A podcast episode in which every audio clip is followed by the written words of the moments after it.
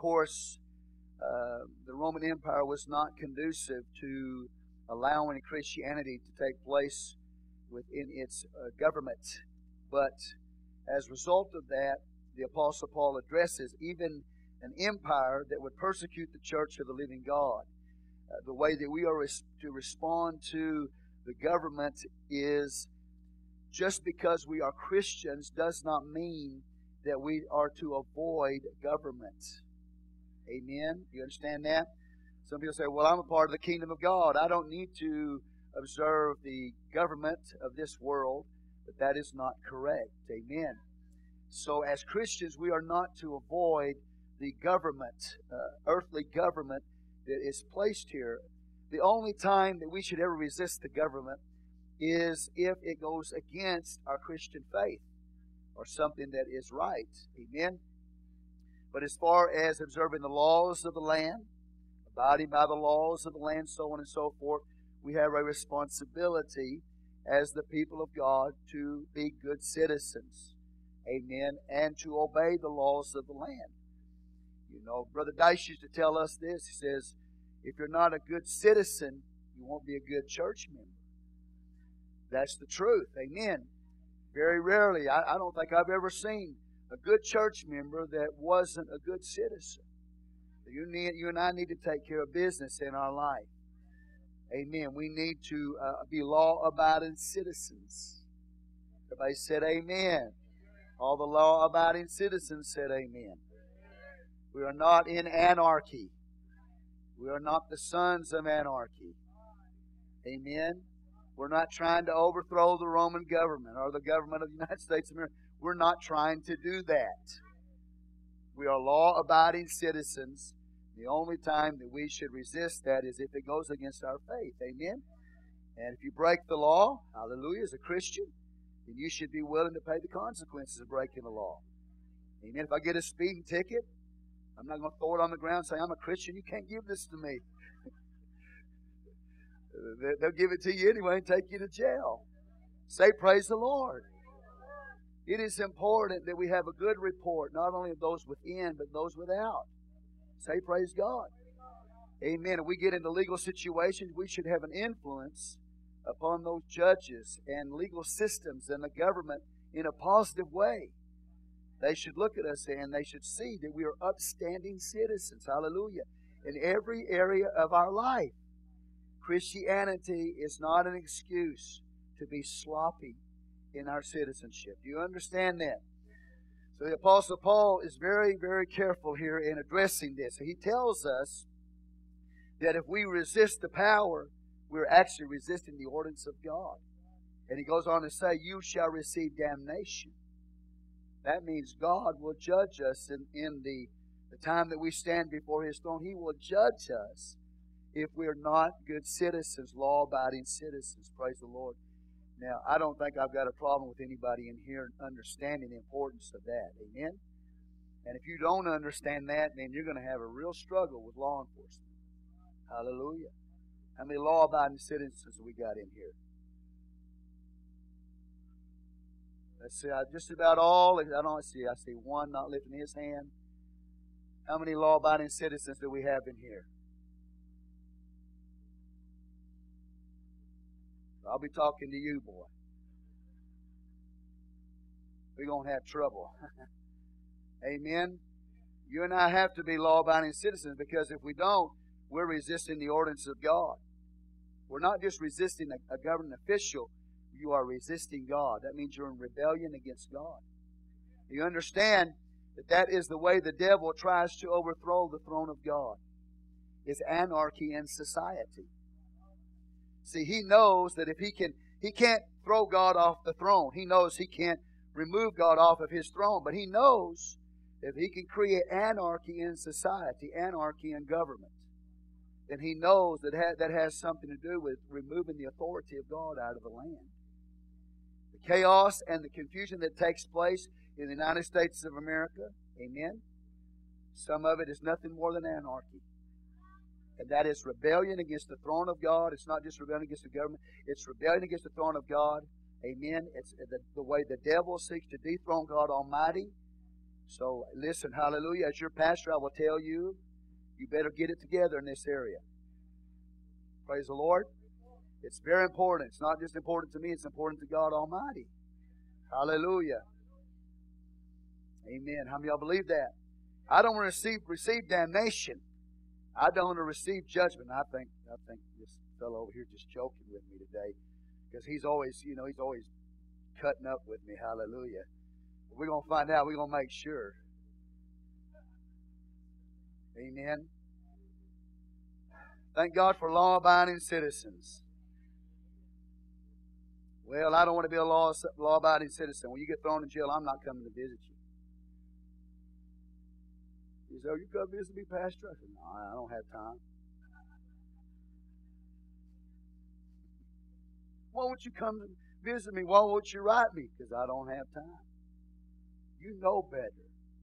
You should not be in prison. God, God is not raising a bunch of delinquents. Amen? Say, praise the Lord. All the delinquents said, Amen. Amen. There's another one. You want to go back to eating peanut butter?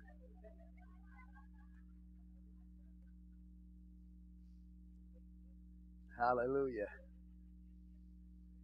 We are talking to her the other day about doing some fasting, you know, and so she texted me. She said, How long should I fast, Pastor? I said, Oh, about three months. She said, Well, she says, Can I can I eat vegetables? I said, No, you can only eat peanuts. And she said, Well, it, can I at least have peanut butter? I, that's what I ate when I was in jail. I said, No, you can't have peanut butter. You can only have peanuts. Yeah, you don't want to go back to eating peanut butter, do you? Hallelujah. If you're not a delinquent, say amen. Amen. Good saints, good Christians. See the church I pastor?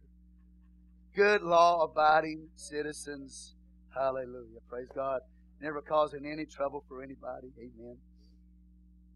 Thank God for you. I got a challenge pastoring in Odessa, Texas. Right? You know what? That's one thing I've never done gone to jail. I've done a lot of things, but I've never gone to jail. Have y'all been to jail? If you've been to jail, lift your hands. I just want to know who you are. Hallelujah. Look at all these jailbirds.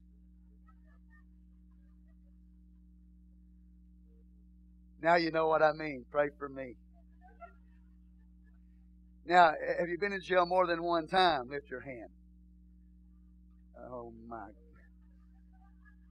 See, I didn't know that about some of you. How many y'all been in jail more than, than two times? The same people. I'm not even going there. How did you get out? How did you get out? They should have put you in as a sociopath. Hey, praise the Lord. You can't do anything with this person. Throw in there, throw the key away. We tried. Hallelujah. Amen. Y'all pray for me. See what I'm saying? See what I'm saying? Amen. No, it is really important. It is important to God. Hallelujah. Now, I can't tell you that I never exceed the speed limit, and I, I do sometimes, but if I get the ticket, I'm not going to throw it on the ground and say, I'm a Christian. You can't give this to me. I'm going to, go I'm going to well, if I can't get out of it, I'm going to pay for it. Right? Say amen. So when you have time, take some time to, to read these verses. They're pretty self explanatory, okay, about the importance of, of being good citizens and obeying the governing authorities, civil authorities. He tells us that if we obey them, if we uh, are law abiding citizens, then we won't be afraid of them. So you don't have to be afraid of the policeman if you're a law abiding citizen. Amen. But if you're breaking the law, I don't know, maybe some of it just we're paranoid. Right? I mean, I'm kind of that way. I'm kind of paranoid. I drive by a police officer and I start getting nervous. You know what I mean? And especially some of you been in there three or four times or more. You're real paranoid, man. You know what I'm saying? You get one coming up behind you, and then I keep looking in the rearview mirror. Are they going to pull me over? You know? So, hallelujah. And the Paul goes on to say, if you're doing what's right, you don't have to fear them. It's only if you're not doing what's right, then then you need to fear, right? Say praise the Lord. Amen. Amen. Amen. Hallelujah. I mean, I don't want to hear about you on the news, in the newspaper, news broadcast. They flash your picture on the news, say, "Hey, there's brother." Hallelujah, man. I mean, you know, I try to help just about anybody, really, just about anybody. I try to help just about anybody. But I've been in those situations to help try to help somebody multiple offenses, you know, in and out of jail, in and out of jail. One day they got out, on, on the news again, and I'm going, hey, I know him. He's a member of our church. Don't tell him, brother. You know, I don't want to see your face on the news. Hallelujah. If, they, if you get face on the news, they call me, do you know him? I don't know him. Seen him a few times. I don't know him, no. Amen. Praise the Lord. Amen. God is good. You break the law and I find out about it, you know, I mean, I'm your pastor and I love you, but I'm, they might find out that I might turn you in. Okay? So y'all be good boys and good girls. Okay? Look at your neighbor say, be a good boy, be a good girl. Good boy, good boy, good boy, good girl. Hallelujah. And people call me and ask me about you. I always tell them the truth.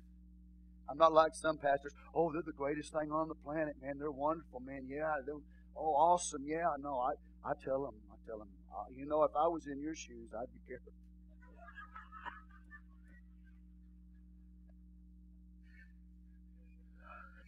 Are you with me?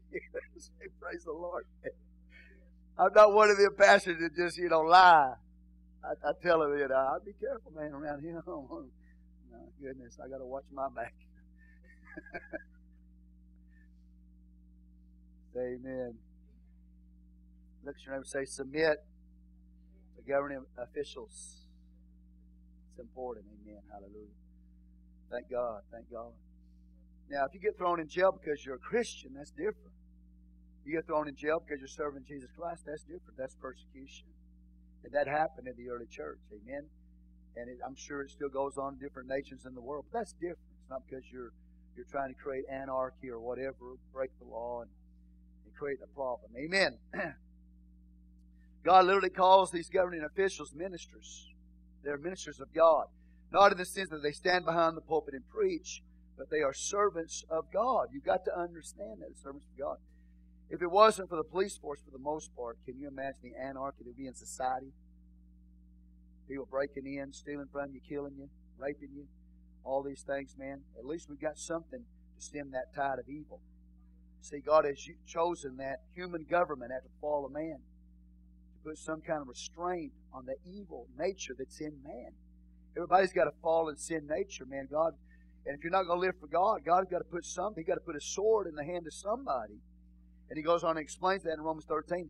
He doesn't bear the sword in vain. Execution, all right? Pay the price. I, I believe in capital punishment. I believe in capital punishment. The right offense, the right right situation, capital punishment. That's the Bible, Genesis chapter 9. Okay, after the flood, human government was set up. If you shed man's blood, by man shall your blood be shed. That's the word of God. The problem is today we have these politicians. They're nothing more than politicians. They don't care about law, law uh, or anything like that. It's just about anarchy. You understand what I'm telling you? Say praise God. So we need to be law-abiding citizens. God had to put a sword in somebody's hand to restrain the evil that's in unbelievers. How many know there's some wicked, evil people out there? Very, very evil people out there. So God had to put a sword in somebody's hand. They are ministers of God to execute,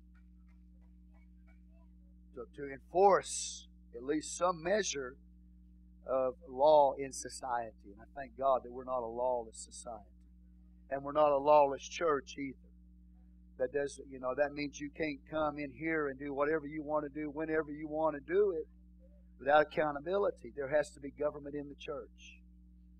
Right? And I, I do not like to be put in a position, you know, where I have to pass judgment on situations, discipline, and all of that. I don't like to be in that position, but I have to, as a pastor, sometimes have to enforce. Because if I don't, man, you talk about a mess coming in here. We'd have another chaos and confusion and disorder. We'd have a bunch of goats on the pew and not sheep. So, I mean, it's it's not a fun place to be in. All right? Say amen. Verse 5 Wherefore you must needs be subject not only for wrath, but also for conscience sake. For for this cause pay you tribute. And then he goes on down and he talks about taxes. So not only are we supposed to be law abiding citizens and submit to governing authorities as Christians, amen, but he tells us that we are responsible for paying our taxes. That doesn't mean that you can't take your tax exemptions. Right? You're not in violation of this scripture if when you at the end of the year fill your taxes and the government says you can get an exemption for this or for that, you are wise to take those exemptions. You know, I hear these people talk about some of these real rich people. Well, I, I, I want to pay more taxes. I want to pay more taxes. Really? You want to pay more taxes? Oh, man, I'm going to tell you something. The less tax I can pay, that's what I'm going to do. I, am not going. I'm not going to pay taxes. You know, say praise the Lord. If I don't have to. So when you get ready to do your taxes, take your tax exemptions. There's nothing wrong with that. But according to the Word of God, and he goes on, he talks about these different kinds of taxes. And if you want the detailed teaching of these passages, get the messages from a few years ago. I broke down, I went through all the tax taxation process and everything, and you can get that and learn it. I'm not going to cover that. I'm just to let you know there are various taxes that you and I are responsible for. Hallelujah. Amen. How many y'all pay your taxes? The ones do. I mean, the ones that you need to. And take your exemptions. Hallelujah. But pay your taxes. Well, I don't believe it's legal for them to take tax from me and and I'm going to prove that it's not right for the government to take taxes from me. And, you know, well, guess what? You might be right. You might be right that it, they should not be able to take taxes from you. You might be right, but guess where you're going to be? Your home is going to be the jail cell. I'm a conscientious protester, said somebody. I don't believe that we got to pay taxes. It's not right we're going to collect taxes. Well, according to the Word of God, we have responsibility to ta- pay the taxes. Say hallelujah. God is good. How many y'all pay your taxes? Now we I'm gonna close my eyes based on the results I had in the last question I asked. How many of you pay your taxes? I'm not even looking at this man. Really? Miracle. Pay your taxes. That's good. It's the Bible, right? And then after he covers those issues about uh, human government and then taxation, then he talks about a debt that we owe. Verse 8 Owe no man anything but to love one another, for that he that loveth another hath fulfilled the law. Okay? Next thing he talks about is don't owe people money. This doesn't mean that you can't go out and get in the contract and make a loan. That's not what it means. When it says, "Oh no man nothing," "Oh no man anything," that means when the payment comes due, you pay the payment.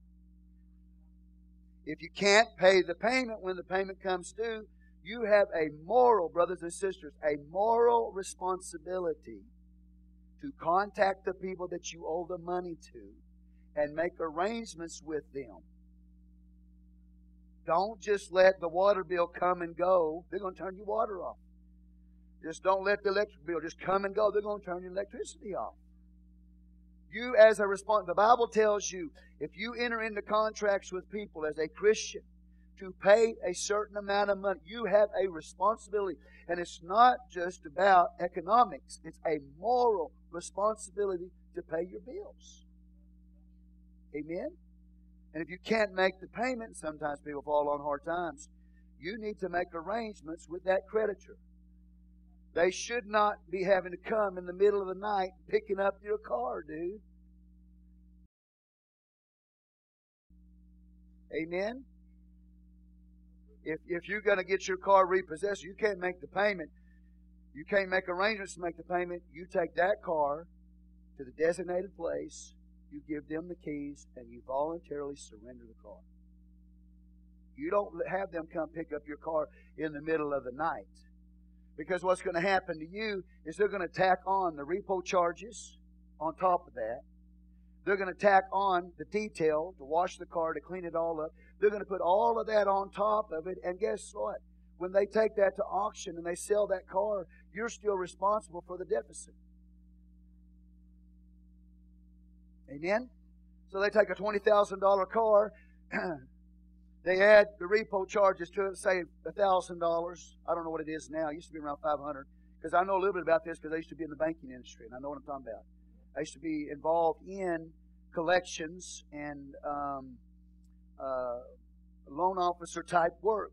And so I know what this is about. I used to have to make collections from people. Man, they had the cars that dig big holes and put them in the ground before the bank can pick them up. Are you with me? I remember one day this lady, she wouldn't pay for air conditioner. They sent me from the credit union, you know, that I was working at. They sent me over there to go go talk to her about paying for her, her air conditioner. We're going to pick it up. And she looked me right in the face and told me that wasn't her. And I knew that was her, but she lied to me. And I'm not that woman. Okay. So I'm just telling you, I know a little bit about what I'm talking about on a practical level as well. If you get in a financial bind situation, you can't pay your bills, you might want to talk to me. Because maybe I can give you a little information, a little knowledge that you might not have, and how to make arrangements, amen, to get that taken care of. Y'all, y'all want to hear about my past life? Before I was pastoring, you know? Oh, yeah, I've done a lot of things collections, auto mechanics, done a lot of things. Hallelujah. So help me to become a better pastor. So I'm just going to tell you right now, oh no man anything, that means it's not it's okay to enter into contracts and, and borrow money, but you are responsible to not owe that payment when it comes due. And that means you call them up and say, Hey, I can't make the payment, you know, on the car right now. Can you accelerate the payment? That means take the payment that I owe right now, put it at the end of the note, and I'll pay the I'll pay the uh, interest for that month. And the banks will be glad to work with you. They'll take your payment, it at the end of the note, you pay the interest for that month, and you're good. Okay? So there's a lot of things that they can do to help you instead of you, you know, driving off down the street with guns blaring. Come get my car. You try, try to come get my car. Amen. Y'all all right? Look your neighbor say, oh, man, oh no man anything. Oh no man anything. Hallelujah. They come get your car in the middle of the night. Don't tell them you go to Bible Centered Fellowship. Amen. They call me and ask where you are. I'm going to tell them. You think he'll be here on Sunday morning at church in his car? I said, Yeah, come get it, dude.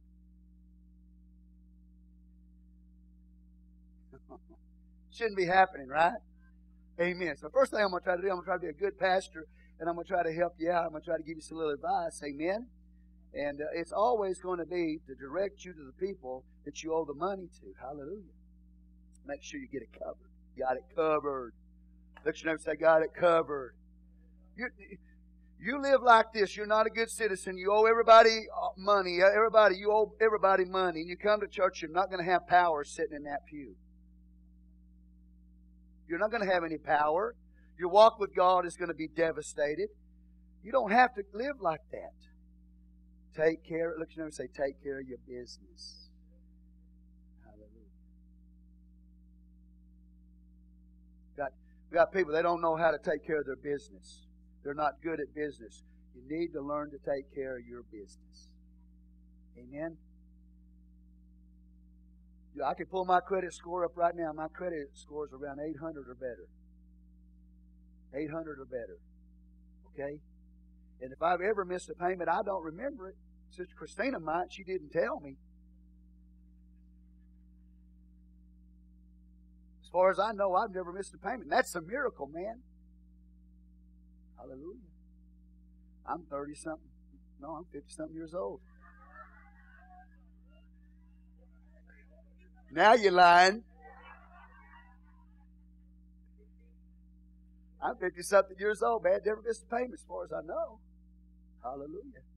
If I missed it, you know, just we forgot to pay it or whatever, we make quick arrangements to get that taken care of. We send it right out of the bank, you know. We just call them up and say, okay, draft the account. Man, sorry, we overlooked this credit card payment, you know.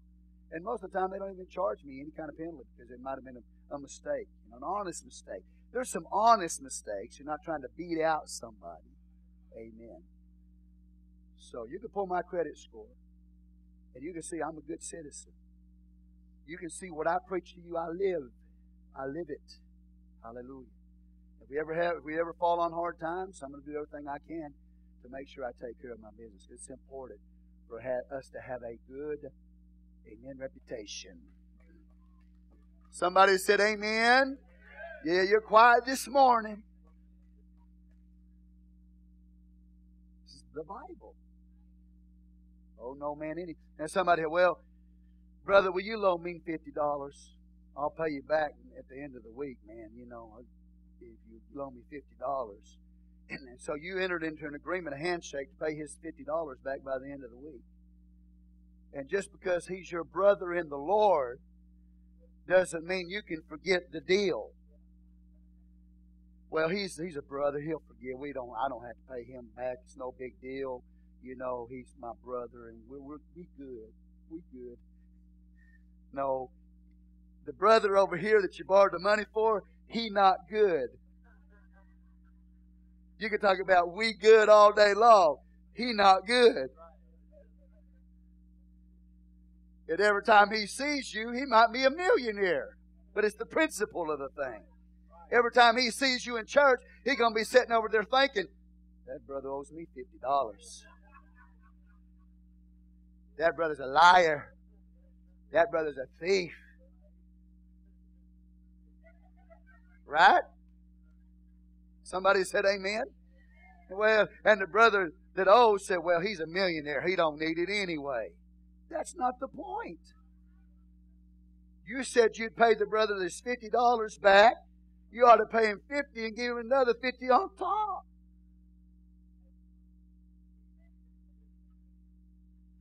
And I mean, if he wants to say, don't worry about the extra, then that's fine. You don't have to give it to him. But at least you ought to have enough, you know, say, hey, I'm going to give you a little extra, man, because I appreciate you loaning me the money. That's one of them quiet services morning. right? You want me to preach on the book of Revelation where everybody's worshiping and praising God before the throne?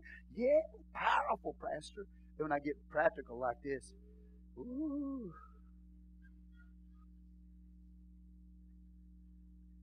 Chirp, chirp, right? oh, no man anything. But there's something that we do oh, and that is to love everybody. We are to love our neighbors. And not only are we supposed to worship well, Romans 12, but we are to love well. Look at your neighbor and say, love well. That's what we owe. We have a debt to love each other. That it's not a one way street. This is not the Dead Sea where you get all the love and you don't give any back. Right? I just don't understand why people don't like me. Well, are you a Dead Sea? You only want to receive all the time. You never want to give out. Hallelujah. Why are y'all so quiet? You're listening. One of them listening services. Y'all don't want to hear about this. You didn't know that was in the Bible, did you? You didn't know you're supposed to uh, honor and, and obey governing officials and pay your taxes and, and pay your bills. You didn't know that was in the Bible, did you? You did, didn't you? Okay. Like just about everything else, it don't matter, does it? It's in the Bible or not. Look, it's never say he loves us.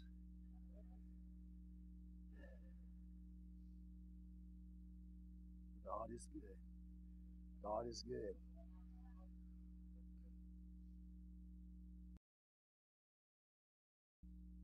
So we do have a debt, and that is to love. So owe no man anything but to love one another, for he that loveth another hath fulfilled the law. And then after he deals with these practical things about government, about taxes, about debt, and so on and so forth, then he talks about the future salvation that we're looking for. And verse 11, and that knowing the time, that now is it high time to awake out of sleep, for now is our salvation near then we believe. That salvation he's talking about is not current salvation, he's talking about future salvation when the Lord returns. And he says that our salvation, that future salvation, is a lot nearer than when we believe. It is a lot closer than you and I realize. And he said, as a result of that future salvation, the day of the Lord, when the Lord comes back and he's going to judge evil, not just the evil that's in the world, He's going to judge the sin that's in the church. And He's going to reward those that are obedient along the lines of human government, paying their taxes and paying their debts. That's all part of it. Amen. So he goes on and he says, and then knowing the time, now it is high time to awake out of sleep. That means it's time to respond. Okay, the word sleep here means that you're in a stupor. You're in a place in your life where you stop responding. Amen? There's a lot of people who are asleep in the pew. That doesn't mean they're physically asleep. It means they have stopped responding to God and the Word of God. And He says, It's time for you to wake up. It's time for you to get out of that stupor. It's time for you to start responding to the Word of God.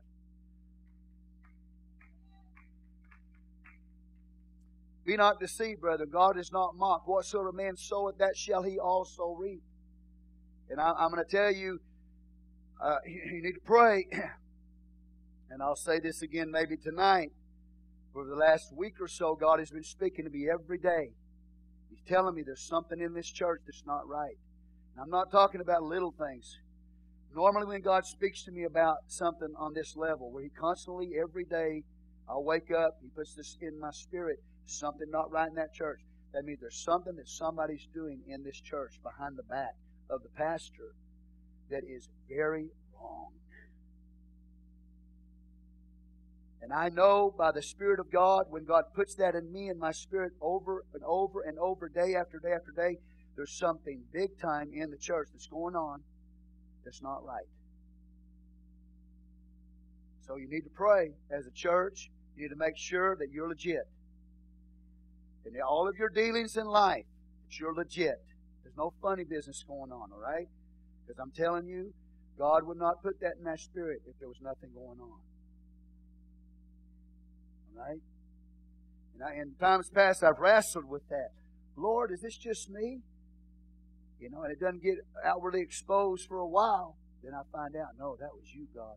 So I've learned when God speaks to me to come to you and tell you, make sure you got your stuff Okay? Because it doesn't matter what this church has gone through in the past. I will uphold, oh, always uphold what is right. Amen.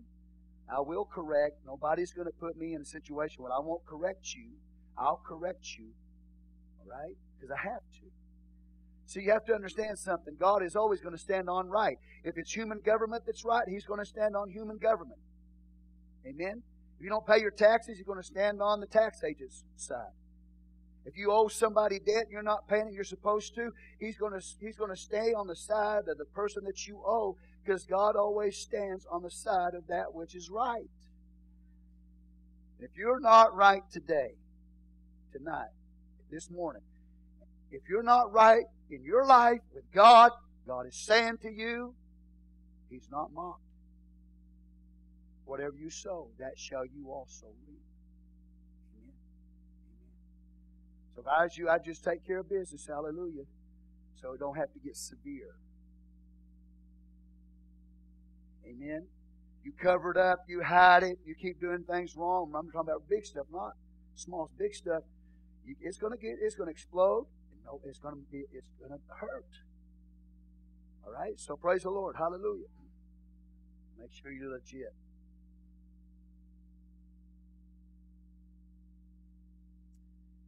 So we need to wake up. Look at your neighbor say, Wake up. We need to wake up. We need to get out of this stupor mode to where we come to the house of God and we're like zoning. No response. You know, the Word of God goes forth, tells you right and wrong. Your pastor deals with you, tells you what's right and wrong, and you won't respond to it. Amen. We have when we come to the house of God, we have a responsibility to respond to the Word of God in our life. We can't just come in here and zone. Look at your neighbor and see if they're zoning. And ask them, are you zoning? He's zone. Where are you?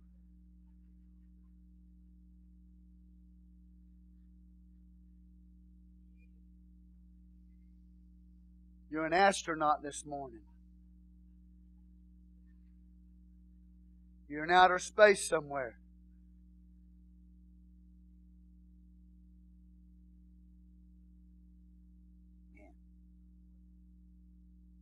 Everything's all right though, right? We good. We good. No, we not good.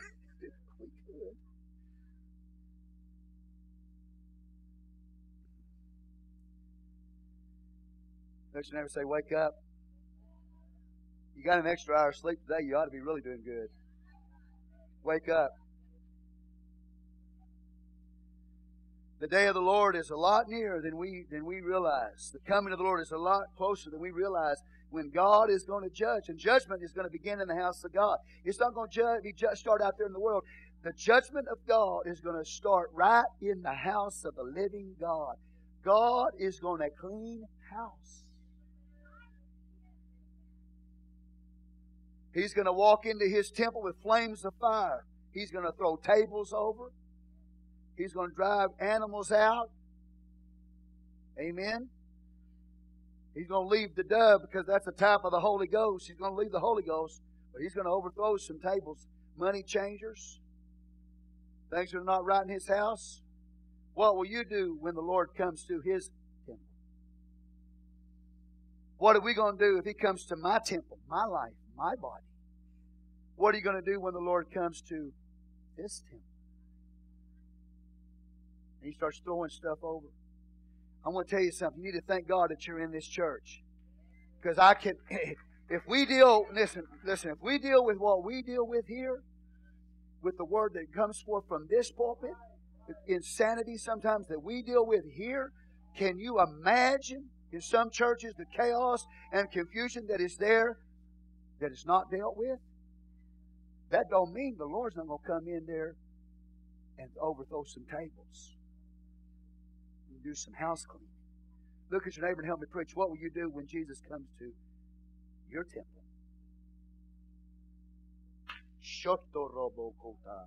I'll tell you what he's going to do. And he's done it in the past. He'll come in here and he'll clean this house. Because this church belongs to Jesus Christ. It doesn't belong to pastor. He will come in here and he'll clean this place. He'll purge this house. Amen? He will. Well, you can't blame the devil for it either. It'll be the Lord. He'll clean his house. Hallelujah. So the ultimate day of the Lord comes when he sits and books are open. There's a judgment that takes place upon the church, the great uh, at the famous seat of the Lord. I believe that the day of the Lord he's talking about here, but also a time of judgment when he comes into the church. It's a lot nearer than you first believed. Hallelujah. I don't know about you, but when the Lord comes to his temple, I want to still be standing. I still want to be here. Okay? Well, I'll just go change churches. I'll go somewhere else. He's going to go in that one too. And when he does, it's going to be worse. Okay? Because in some cases, he's going to remove false leadership. He's going to remove people that are wrong in leadership. He's not just going to clean house in the pew, he's going to clean house in the pulpit. And some of these churches, those preachers aren't preaching the Word of God, it's going to be worse. The judgment of God's coming on them. It already has in some cases. Okay? And I'm not preaching this out of vengeance. It's not about that. It's about the Word of God. It's about reality. Look at your neighbor and say, What will you do when Jesus comes to this temple? He's going to clean house, buddy. He's a holy God. Amen. God is not mocked. Whatsoever man sows, that shall he also reap. We come on, I love you, but we can we can come in here and sit down and act like good Christians, good little Christians, and our life is nothing but total chaos and confusion, full of darkness. Amen. We're not taking care of business. We're not good citizens. So on and so forth. You get the point, right? Hallelujah. What would, what would you do? What will you do when Jesus comes to his temple? What would you do today if Jesus knocked on the door of your house? Could he even get through the door?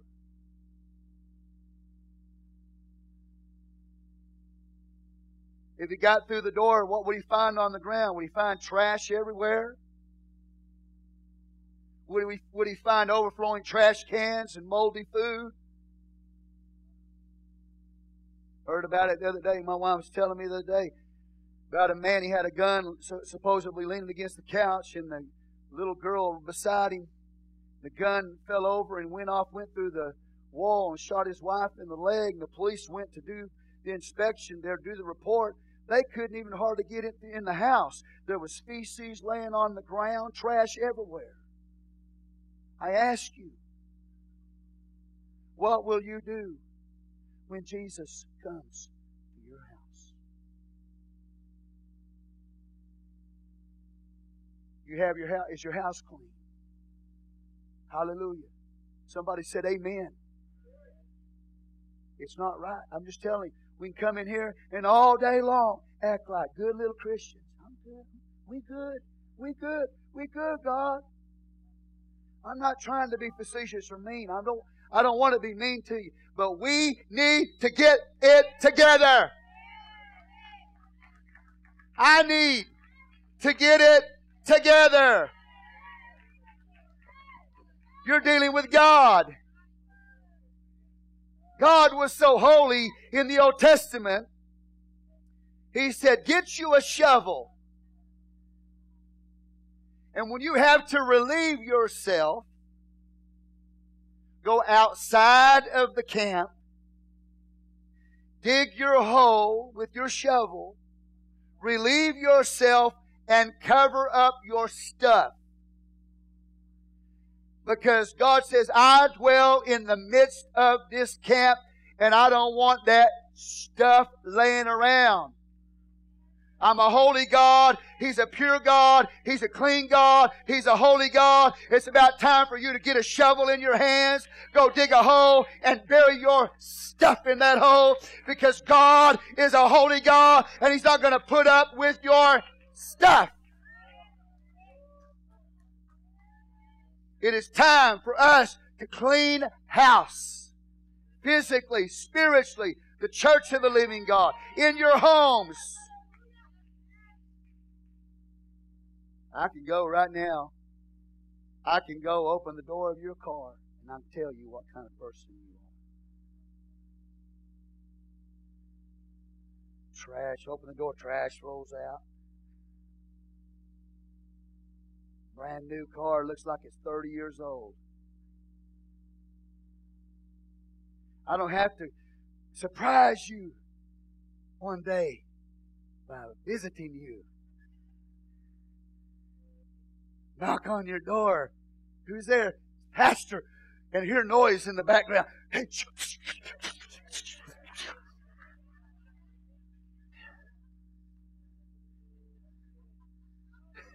stand there 30 minutes go by hour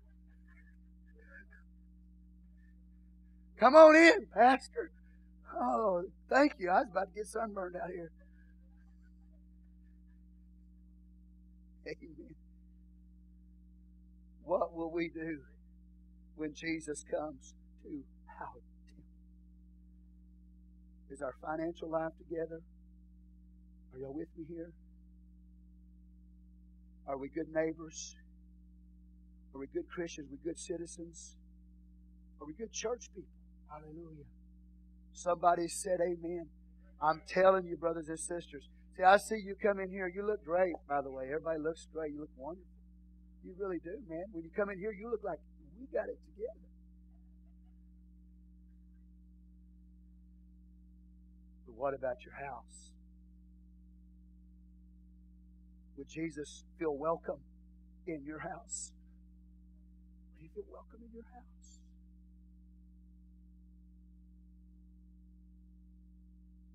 What if Jesus, you talk about your pastor knocking on the door, what if Jesus came to your house? Lives there. If he's in you, he lives there. And he has to look at that stuff every day. He says, Don't you understand in the Old Testament? I told them to get their shovel and to bury it outside of the camp because I'm a holy God. Clean it up. Look at your name and say, Clean it up.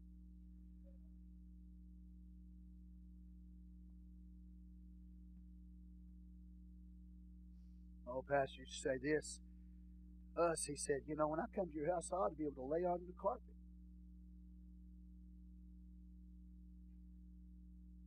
Or whatever you got. you got a dirt floor. I ought to be able to lay on the dirt floor because dirt floor is so clean. Amen? Yes, man. I mean, you don't want to even lay on your own carpet. Praise the Lord. Hallelujah. you know, I always remember in those days I was single and I wasn't in those days before I got married. I got married, you know. I know I got married, right? I got married at 23. But I was single and I was living with a bunch of lunatics. You know, I'd uh, written out to some of my friends and they'd come and, you know, they, they moved in. I'm renting out to them, you know, before I get married. Man, that house, sometimes it wasn't the cleanest house, I promise you. It wasn't my fault. It was my live-in friends. Well, I have to take part. I have to take part of the blame, right? Realistically. I remember one time my pastor came to see me, you know, and opened the door. He walked in and he sat down in a chair, and all of a sudden he goes,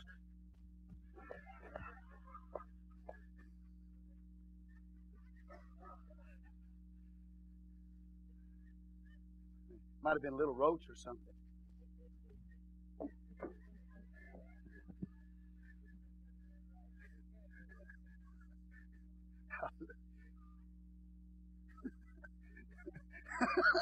I mean, you know what I'm saying?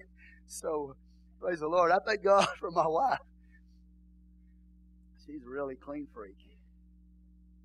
So I don't really, I never worry about who might drop in, you know, at any time because she's got everything in place. I'll never forget that, man. My pastor. I didn't ask him what, what he was doing I knew what he was doing.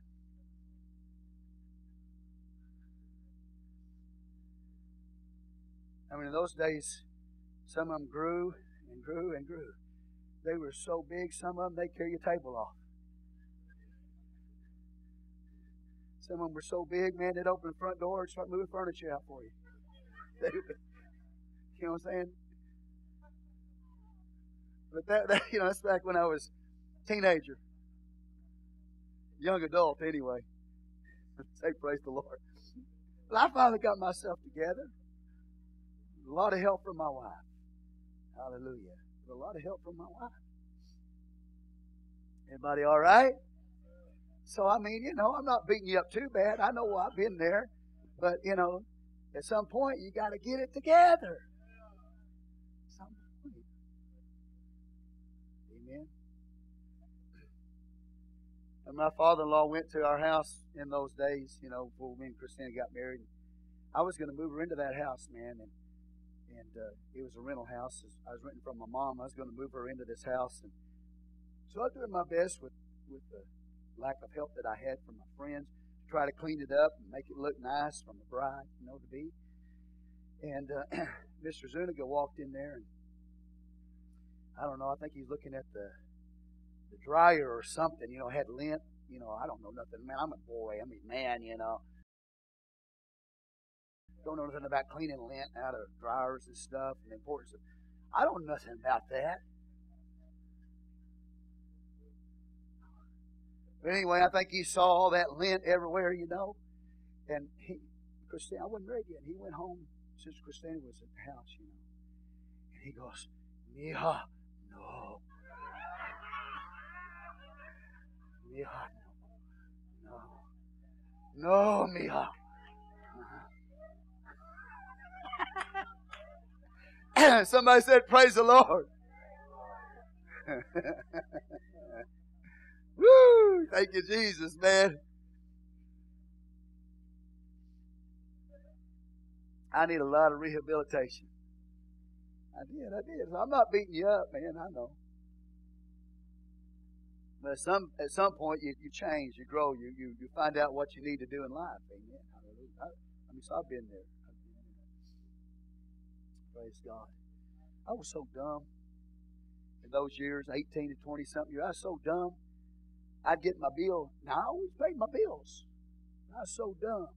I'd get my bill in the mail the electric bill, the water bill. Well, I didn't have a checking account because I lived from check to check. I didn't have a checking account. What a checking account? I wouldn't even know how to write a check, man. And so when I get the bills, I'd pay it. I'd get my check on a Friday. I'd go and cash it. I'd get the cash, throw it in the drawer, take my tithe out. First thing I do, take I'm smart, at least I know how to do that. Take the tithe off the top, you know. Always did that. Then what I had left, I'd pay my bills with. I was so dumb. I threw the, the bill, the payment stub, uh, the bill, you know, the invoice in the in the envelope, and I counted out the money. Let's say the bill was twenty five dollars and thirty cents. $25. Count out $25. I put 30 cents in change in there. Well, I, I couldn't figure out what was going on because they weren't ever getting the payment. When I said, Well, I mailed it to you just the other day, I said, How'd you mail it? Well, I mailed cash, $25.30. That's where it went, sir. They never got it. They opened the, opened the mail, put it in their pocket. Somebody did. Really? Well, I can't believe they do that. Yeah, so I ended up, I got a checking account and I stopped that. But I was just looking at a dumb, that one dumb preacher. Thank God I didn't start pastoring until I was older.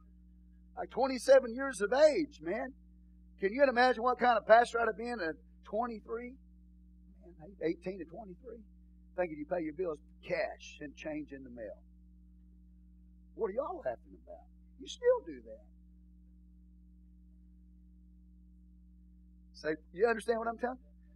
So when I get up here and I preach like I do, you know, it, yeah, I mean, you know, but I'm a changed man. Look at your neighbor say, I'm a changed man. If you're a woman, say, I'm a changed woman.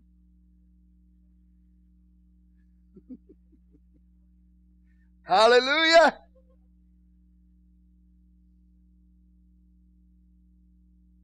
So, you know, you come in here and, you know, you think you got, you're beating the system. Yeah. I, I know you pretty well. Yeah. Amen. I shouldn't even told on myself like that, should I? I shouldn't ever, I shouldn't ever told you how stupid I was. No, me, ah.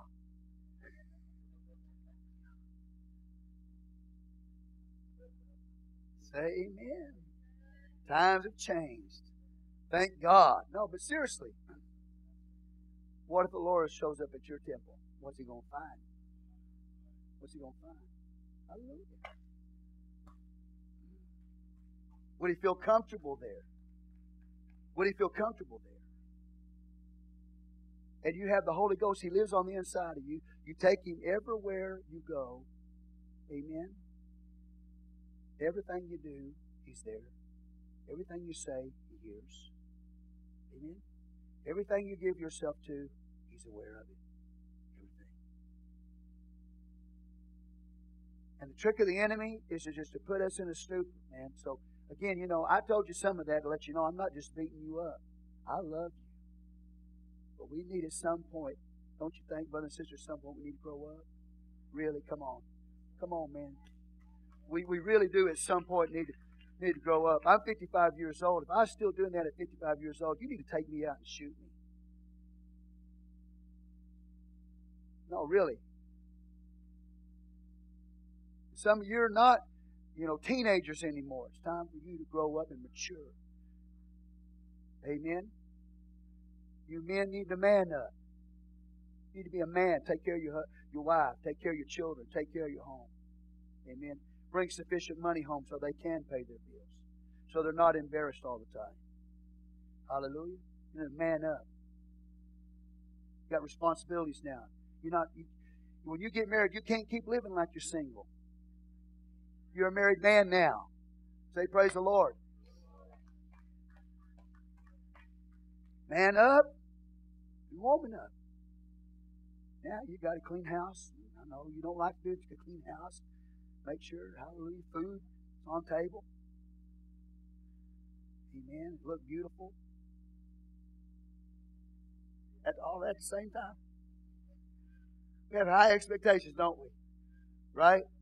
Want the house clean, best food on the table, man, and looking good too. We want you looking beautiful. Hallelujah. Right? High expectations.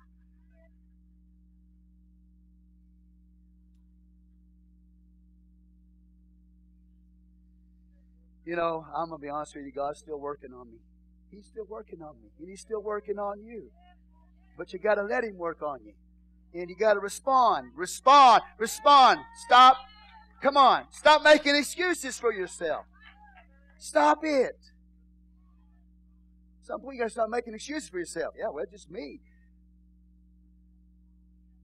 It's time for us to wake up. It's time for us to get out of that stupor that we find ourselves. You know, we can go hide in a cave somewhere, but it's not going to change. God's going to deal with you. God's going to deal with me. Hallelujah. You might as well let Him deal with you in the house of God. Judgment begins at the house of God. What will you do when He comes to His temple? What you do is you sit there and you let Him clean your house. You let Him work in your life. You let Him deal with you. Let Him change you. You are willing to grow up. You're willing to mature as a human being. You're willing to learn to be responsible, right? We live in a monolithic society, which means people want to go to church. I'm talking about religiously speaking, monolithic, religiously speaking. They want to go to church where everybody likes them. They don't want to go to a church where they are corrected in a good way. I just want to go to church where I'm made to feel good, monolithic. I want to go to church where everybody in the church likes me. I want to go to a church. You should want to go to a church that's going to correct you in a good way. It's going to help you, hallelujah, in your life. So I appreciate you.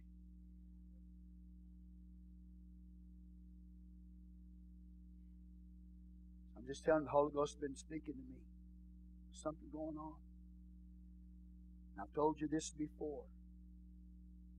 God always uncovers it.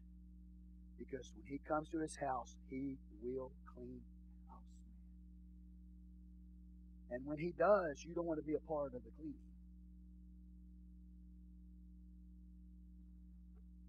Okay? I don't either. I want to be still standing. But He loves me. Yes, He loves you. But He don't put up with foolishness. A lot of stuff's going on. It's foolishness. Hallelujah. But I appreciate you coming here today and, and you know, let me let let me talk to you. Let me speak to you the word of God. Hallelujah. I appreciate that. So I'm not going there. He's just going to, you know, correct me. I don't like to be corrected. You're never going to make. You're, you're never going to be anything in life. You, you have to come to an, uh, a, a realization at some point you don't have it together completely in every area. You gotta say, you know, I got it. I don't. I'm a pastor. I'm still telling you, God's still working on me. You get to a place where I got it all together. Man, we good. No. no, He's still working on me. Knowing the time said that you can know the time. You can know. That's an ironclad statement. You can know the time. Now is the, our salvation near. Knowing the time. That now is, is high time to awake out of sleep. For now is our salvation nearer than when we believe. The night is far spent, the day is at hand. Let us therefore cast off the works of darkness. Let us put on the armor of light. Do we understand that when we are living for the Lord, we are standing in constant light? The light is on us. And the works of darkness, we're to cast those works of darkness and put on the armor of light. Let us walk honestly. I, I, could spend a lot of time preaching this, but I've got a I've got a ways to go here, so I got to get done. Let us walk honestly in the day. Let's never say be honest. No, number one. When you're walking in the light, you're going to be honest. When you walk in the light, you're going to be lying all the time. Liars are not going to be in heaven. Honest. As in the not in rioting. What is rioting? Everybody, yeah. We used to, you know, before Christ, BC, is way we used to live. But as a Christian, as a Christian, should we be living this way? Rioting means wow parties. It means orgiastic kind of. Come on, everybody, look up at me. The world, this is the way the world is. They live in one orgiastic wild party after another. And as a Christian, we're walking in the light. We cannot be involved in these wild, orgiastic kind of lifestyles. You know? It's ridiculous.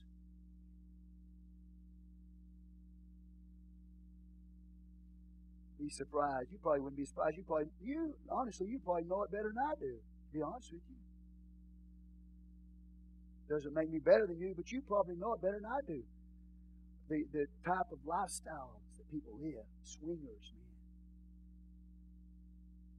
They get together and trade wives trade husbands off. Orgiastic, sexual, wow parties. God says it's, it's a work of darkness, and He's telling you the day of the Lord is coming. And He's not just going to judge the people in the world that are doing these things. He's going to judge the church people for doing these things.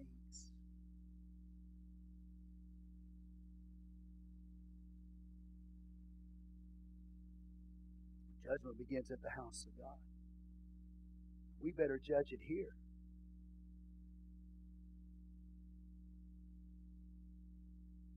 Brothers and sisters, look at me. And I thank God, and I'm going to tell you this, and my wife even says this. She says, I respect people who are still in this church. Brother Hector, I love you. So thankful for you, man. My wife respects you. Man, he knows, everybody knows what he did. He knows. See, that's the thing. Most everybody don't know what we've done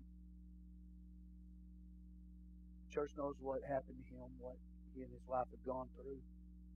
But that man owned it. That man repented. That man stayed in the house. You got my respect, brother. Not I don't judge you. That's already been judged. You have my respect. You handle it the right way. You have my wife's respect, and I'm sure you have the church's respect as well, man. And I know the enemy would love to just beat you up every time you come in here. But that's that's not what I'm I'm saying. You're that's under the blood.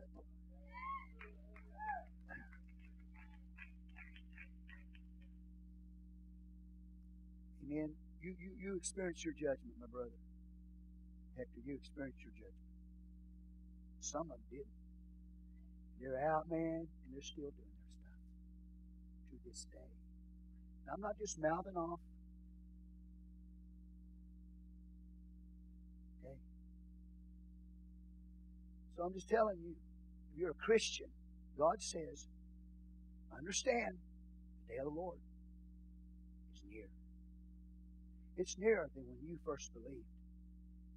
This wild, orgiastic, sexual orgies and sex with all these different people. God said, I'm going to judge. So the best thing you can do is judge yourself. Judgment begins at the house of God. Put it under the blood. Amen.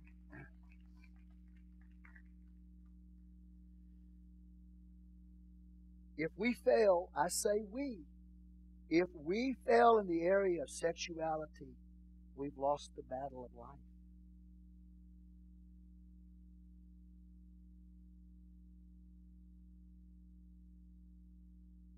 That battle has to be won. I'll say it again. If we fail in the area of our sexuality, we have lost the battle of life. Because that is the greatest battle that you'll ever sexuality. Okay? And God calls the church to be pure. He calls the church to be holy. We should not and cannot ever be involved with orgiastic sexual types of lifestyles. Amen? You get married, you enjoy each other to the fullest. To the fullest. There's very few limitations in the Word of God when it comes to your sexuality in marriage. Enjoy each other to the fullest. Okay? But outside of marriage, stay away from it. I am not your God, but I don't know what God. See, okay, so something happens. Well, you remember David? David kept living for the Lord, right? Kept living for the Lord, but there's some consequences that came. He lost his child. You might make it to heaven, but what about the consequence you're going to pay before you get there? You might wish you were dead.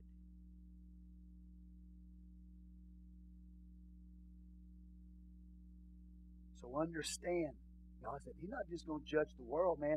He's going to judge the church. People in the church that do these things. Amen. I say, but I burn, Pastor. And you need to fulfill that biblically in marriage. You understand?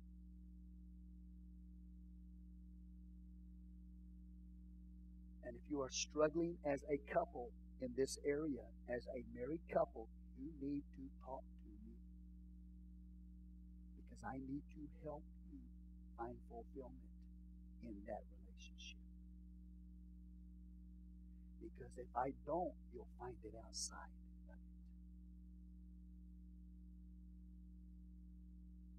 Okay? And the Holy Ghost is in me, and I love every one of you.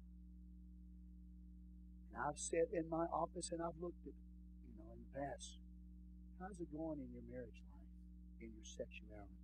Oh, it's great. And it wasn't great. I was lying to. And it will create huge problems for you. If you're going to get married, make sure both of you have an appetite. Because if you don't, it will be an ongoing nightmare. If you're a woman and you don't have an appetite, don't get married.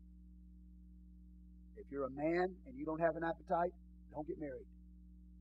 Don't put that man through that. Don't put that woman through that. Don't do it. Best thing you can do is be celibate for the rest of your life. You understand your pastor having problems in this area, you need to talk to me before it ends up in a shipwreck. I'll do my best to help you. Say amen. Okay? Hallelujah. Not in rioting and drunkenness, self explanatory. That means intentional intoxication.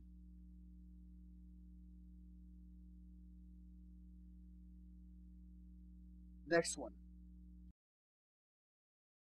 Chambering goes with, again, sexual promiscuity. It's amazing how much God spends time on sexuality. Chambering means sexual promiscuity. The word chambering means the bed. In the area of the bed, there should be no sexual promiscuity. And wantonness. Wantonness is shameless excess. Wantonness, shameless excess. No restraint in the mind. It's not just the physical action he's talking about here, it's the battle that goes on in the mind. It is a casting off of all restraints. It's excess. It's your mind, your thoughts are given to the wrong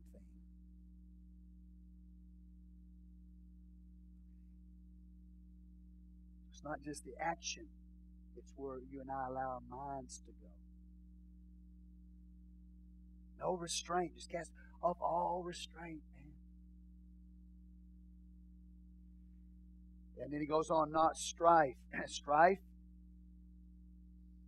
Interesting, isn't it? He would put this kind of uh, sin in there. Strife. That means just you know bickering all the time. Just, oh, some people always want to fight all the time. They want to bicker all the time. You know what I mean?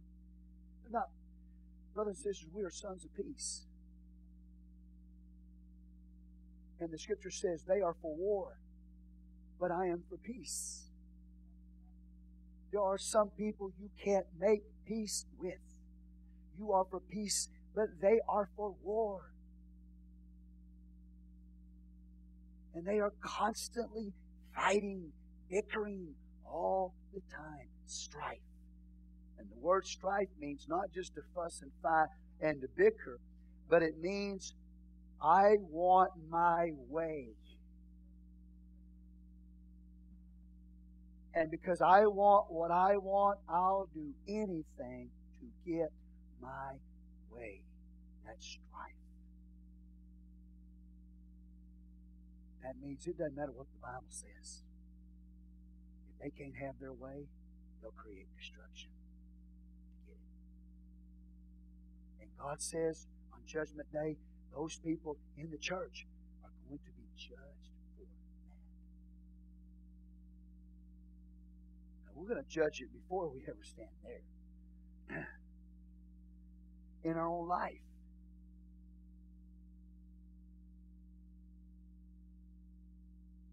Envying. Envying. Selfish ambition, right? Jealousy.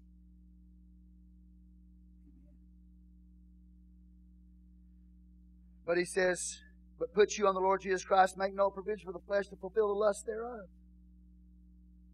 Put him on. Don't make provision for the lust of the flesh.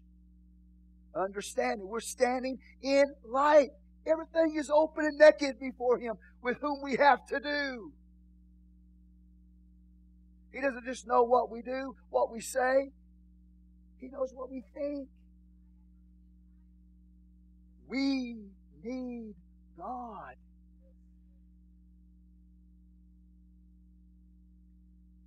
You can make it through life without committing sexual sin. In these days, I would say in any day, it's a miracle. Only a Christian will do it.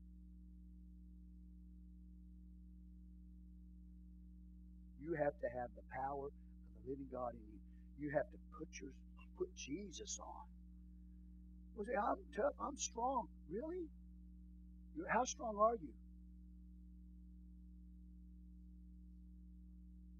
If somebody, I'm going to ask you a question. If somebody pursued you, you're a woman, and a man pursued you, I'm not talking about, oh, ugly, ugly man.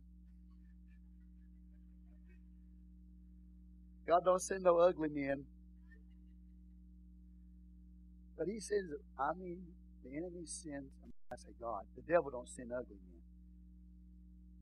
what he sends you, you know, you're a woman, he sends you the man of your dreams. He pursues you. You think you're to be strong enough to say no? He know he knows he knows how to talk. He knows how to say all the right words. Amen. Who was honest? They said,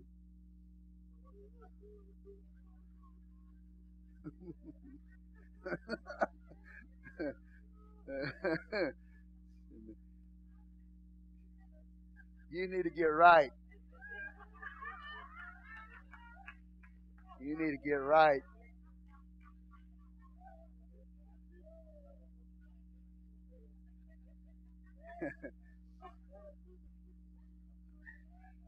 okay, so all right, all right. So, so you're a man. You know, you're a man. You're real strong. You're a real strong Christian, right? But what if, I mean, the woman of your dreams?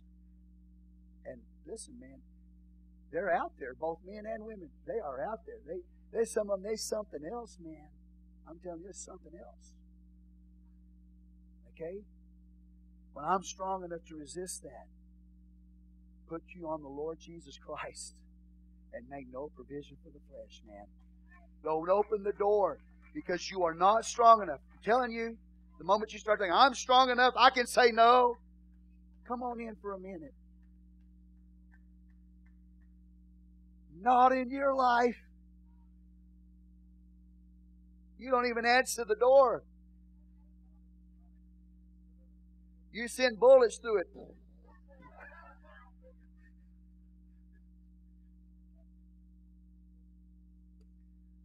No, don't kill anybody. And then you go to jail and they say, Well, Pastor told me to shoot through the door. no, man, I'm not. That's not going to stand up in the court of law. you know, look at look at your neighbor and say, I'm weak. I'm weak. I'm weak. I am weak, dude. We all weak. Every one of us are weak. Okay?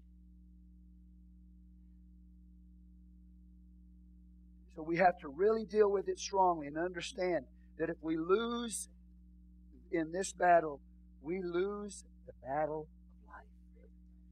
Doesn't mean that God won't forgive you, but you will have a lot of trouble, a lot of problems, even survive. Amen? So, very quickly in the next chapter, 14 through 15, he deals with division that was in the church and between the strong and the weak. And basically, what he's dealing with in these chapters here is he's, he's talking about it's not a general thing now, it's more specific. Okay? So, him that is weak in the faith, receive ye, but not to doubtful dispositions. For one believeth that he may eat all things, another who is weak eateth herbs. Let not him that eateth despise him that eateth not, and let not him which eateth not judge him that eateth, for God hath received him. Who art thou that judgest another man's servant? To his own master he standeth and falleth, yea, he shall be holding up, for God is able to make him stand. Right? Then he deals with days. One man esteems one day above another, another esteemeth every day alike. Okay, so you get the point? All right. Look at verse 21. It is good neither to eat flesh nor to drink wine nor anything wherein by thy brother stumbleth or is offended or is made weak. Okay, so very quickly, I'm just going to tell you what's in these passages. Paul is dealing with divisions that are in the church based on the weaker and the stronger brother. In that day, Jews and Gentiles. Jews would observe the dietary laws they would say to the Gentile, You shouldn't be eating pork. And the Gentile says, I don't have any problem eating that. So there was difference between the Jews and the Gentiles, what the Jews would eat and what the Gentiles would eat in relation to the dietary laws. And then the Gentiles, some Gentiles who were converted out of idolatry, they would go at six o'clock in the morning, they would take meat and they would cut the meat the best cuts of meat at six o'clock in the morning. They cut the animal up, and the best cuts of meat. They would take them and offer them to the idols of that local temple. Between 8 and 9 o'clock. The best cuts of meat. And then they would take those best cuts of meat after 9 o'clock in the morning and take them back to the marketplace and sell them. And the Gentile who was delivered from idolatry, he would go in there and he would see these best cuts of meat at an extremely discounted price. And he would say, I can't eat that because it was offered to idols. But the strong brother says, I can eat it. It's nothing but meat. The weak brother says, I can't eat it because that was offered to idols. And so, in the areas of the dietary laws and the areas of, of the food offered to idols, there was a battle in the church, and, and the, the strong brother said, I can do it, no problem. The weak brother said, I can't do it, it violates my conscience. Amen? And then certain days would come the, the Sabbath day, the festivals of the Lord, the Jews would say, we need to keep them. And the Gentiles say, well, I believe that was fulfilled by Jesus Christ. And so there was a difference concerning days. What days to observe. And so it was creating division in the church. And some people get together and say, I can drink wine, and others will say, I can't drink wine. Amen. So these were the specific things that was Paul was dealing with and what he was saying in the area of non-moral question things. In the areas where we differ. It says, number one, the way we respond to this is don't judge our brothers because judgment, we will all stand before the judgment seat of Christ. So we are not to judge each other in the area of non moral question things. Things that God doesn't say in His Word is wrong or right. Things that we just differ on.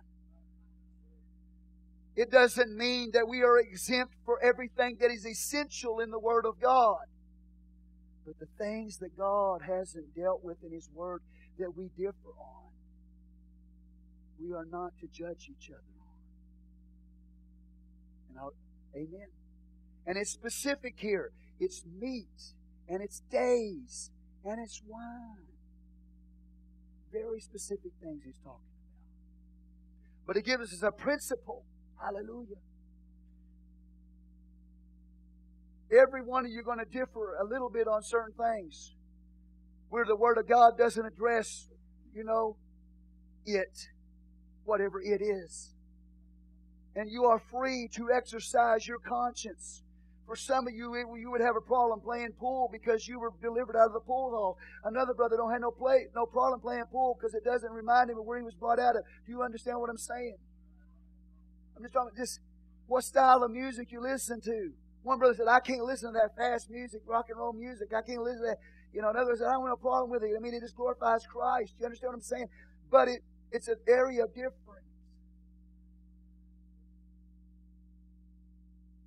One sister says, I can't wear heels. Another sister says, I can wear heels. These are just things that you differ in. Understand, God hadn't addressed them. Non moral question things. But again, if God has addressed them in the Word, then we have to abide by the Word of God and God has addressed the way that we should dress. He has addressed certain days that we should not participate in. You can't take these and apply them to everything and say, well, you know, one day differs from another or whatever, you know. One observes the day, another doesn't observe the day, and everybody observes them. So they say, okay, well, we can, we, we can, we can observe the pagan holidays. Really? The pagan holidays haven't lost their paganness. So I'm telling you is that the Word of God does address your dress. It does address your hair. It does address makeup. It does address jewelry. It addresses all of these things. It, it addresses pagan holidays, so on and so forth. He has specifically talked about in the context what is different. I will say again, if God's Word addresses it, you follow the Word of God. If it doesn't address it, then you are free to do it. Hallelujah. Non moral question things. So when I look out here and I see the way you dress, that's biblical. It's not a non moral issue. Does that make sense? Okay. So what God does, He says, don't judge each other in the area of things that you differ in. Right? But he also says, verse 13 through 23 in chapter 14, don't tempt other people. If you're strong in this context, if you're strong and you can eat the meat offered to idols and say thanks to God for it and it doesn't violate your conscience, That's good. But don't sit there in front of your brother who's weak and he doesn't feel he can eat that meat because it was offered to idols. And you're sitting there cutting your steak and you're looking at him. You stupid idiot. Man, I got this ribeye steak for $2 today. You're over here eating a, you know. Why are you, why are you eating that when you could be eating this prime rib? No, you have to take into consideration that's a weaker brother sitting across from you. Don't rub it in his face. Don't tempt him to violate his conscience. Say, Praise the Lord.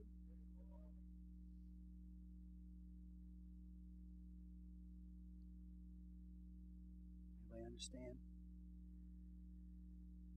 So we don't judge each other on those things that we differ. We don't tempt others to fall and in chapter 15, verses 1 through 13, that Paul talks about it. Christ is the heart of our fellowship. Amen. We should be willing to sacrifice for each other. We shouldn't destroy the work of God just so we can have our way. Look at it, verse. Amen.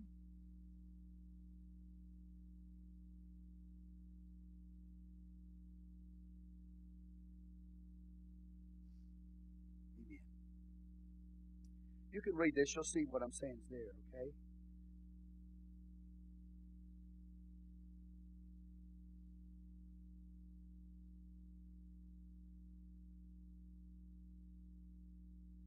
Verse 19, let us therefore follow after things which make for peace, things wherewith we may edify another. For, for me, destroy not, that's what I'm looking for. For me, destroy not the work of God. All things are indeed pure, but it is evil for that man who eateth with offense.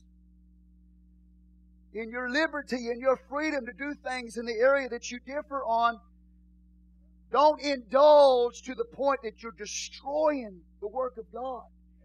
Don't tear down the work of God so you can indulge. Always keep in mind, how is this affecting the word of God, the work of God? Am I destroying it? Have my way. Now again, it's things that you just differ in, non-moral question things that haven't been addressed in the Word of God. So we don't judge each other, but we don't tempt each other either. Because you might cause your brother to stumble. Okay? Wine, the area of wine. He's already addressed intoxication in chapter 13. Be not drunken. So we know we can't drink wine to excess to the point of drunkenness. But maybe one brother feels okay. I'm, you know, I drink one glass of wine it's not, I'm not going to get drunk on it. It's good for my health, It's good for my blood. Resveratrol that's in it's great. Hallelujah.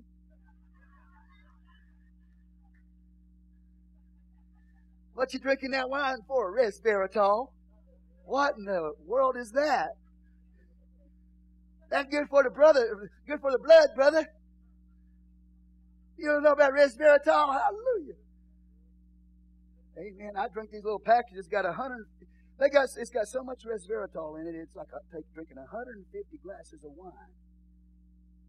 Hallelujah. And I told the sister that I bought it from, I said, now, I'm going to take this. But am I, is it going to, you know, is it going to hit me like 150 glasses of wine? She said, oh no. I said, give me, give it, give it to me, man. I'll buy it. Amen? But I mean, maybe one brother, you know, one pastor, one preacher asked me we were over there on Brazos what I thought about wine. He was older than me. He's in ministry a long time. He's on. What do you what do you think about wine? I said, well, you know, the priesthood wasn't supposed to drink wine. And we're in the priesthood. But let's just say, you know, that's one of them differing things, differing points.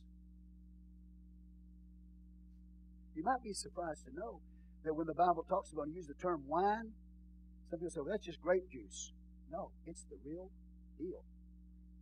And they diluted it, okay, in that culture, they diluted it down with water so it wasn't as strong. But when the when the Bible, when Jesus turned water to wine, you know what kind of wine he turned it into? Real deal. It wasn't just grape juice, honey, child juice, and fruit sugar plum. It was the real deal. You didn't know that, did you? I shouldn't have told you. You go to you go to lunch now. They say, "Would you like the wine list?" Sure, sure, man. Give me some of that resveratrol. Hallelujah. I didn't take my package today.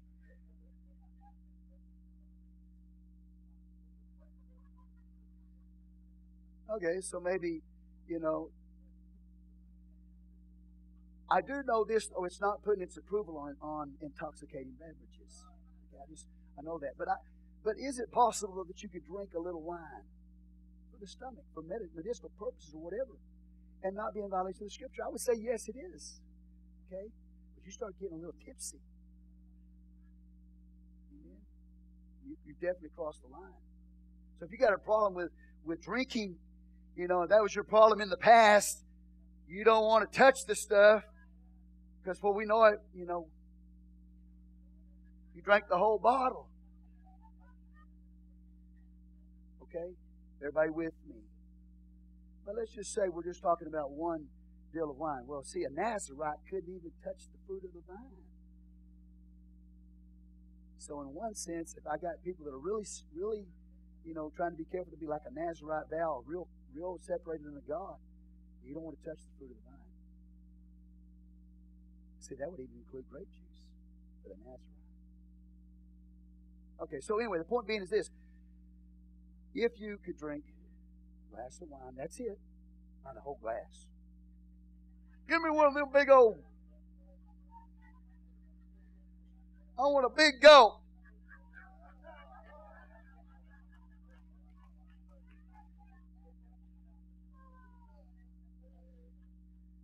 Nah. You know, you go to one of those those sampling wine places. Let me sample that one.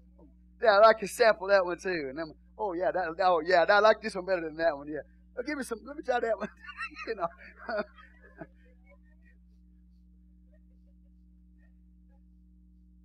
you got to learn how to smell it.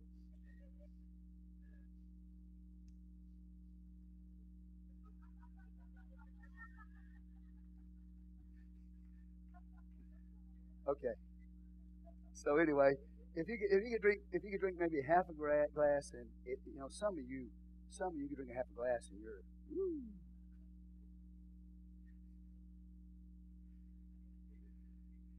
Okay, and it doesn't violate your conscience. I would say you're probably not, you know, sinning. Okay, but I just I stay away from it. I stay away from it. I even stay away from kombucha tea. But but maybe I'm getting strong enough now. Maybe I'm not as weak as I used to be, and I'm getting strong enough now, and I can have some kombucha tea. When I walk by the refrigerator, every time I don't know what it is. Every time I walk by the refrigerator, there's kombucha tea right there. And Sister Christine says, "There's some kombucha tea." I said, "I know. I got to get away from there. It's calling my name." Y'all know what kombucha tea is? It's right. It's fermented tea. You know, it doesn't have a lot of punch to it. I mean, I've never gotten drunk on kombucha tea. I told you I went and bought a bunch of kombucha tea, right? I drank one. supposed to drink like one a day. I drank one, then I drank another one. Then I found out, man, that stuff's like got, got alcohol almost in it, you know. Like alcohol in it. So you better cut back, dude. So I think some wine sort of like kombucha tea, right? So So I don't I don't do kombucha tea. I'll let you know when I get strong enough to do kombucha tea. I know y'all do it all the time. You drink kombucha tea, don't you? Don't you talk.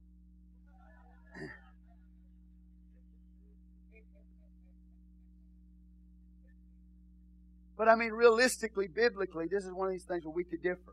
Okay? You know? All right? Okay, so I think, I think you get the point. And I could go down a long list of what we deal with in our culture right now is what I should do, what I shouldn't do. You know, I mean, it just it can really get. But I, I want to leave it specific today for the sake of time that he's dealing with meat offered to idols or different kinds of meat between the Jews and the Gentiles, clean and unclean meats. Can I eat meat that was offered to an idol if I go and buy it from the store and sanctify it by prayer? No problem. But for a weak brother, that would be a problem because he came out of idolatry and he knows what they did with the meat before. Okay? Yes, amen. Right? Everybody got the point? So what do we do? We don't judge each other in the area of differences, but we also don't cause our brothers to stumble with our liberty.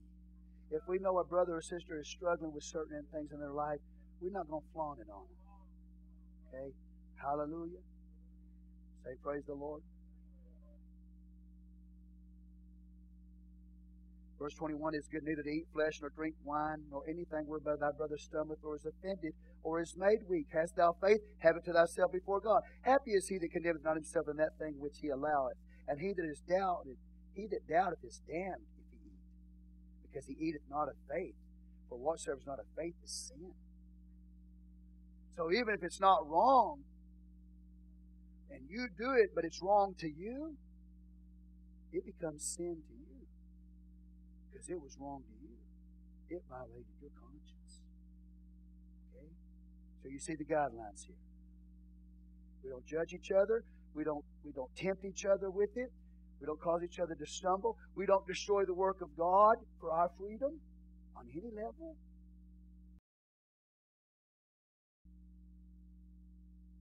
And if we do it and it violates our conscience, it becomes sin to us because to us, in our minds,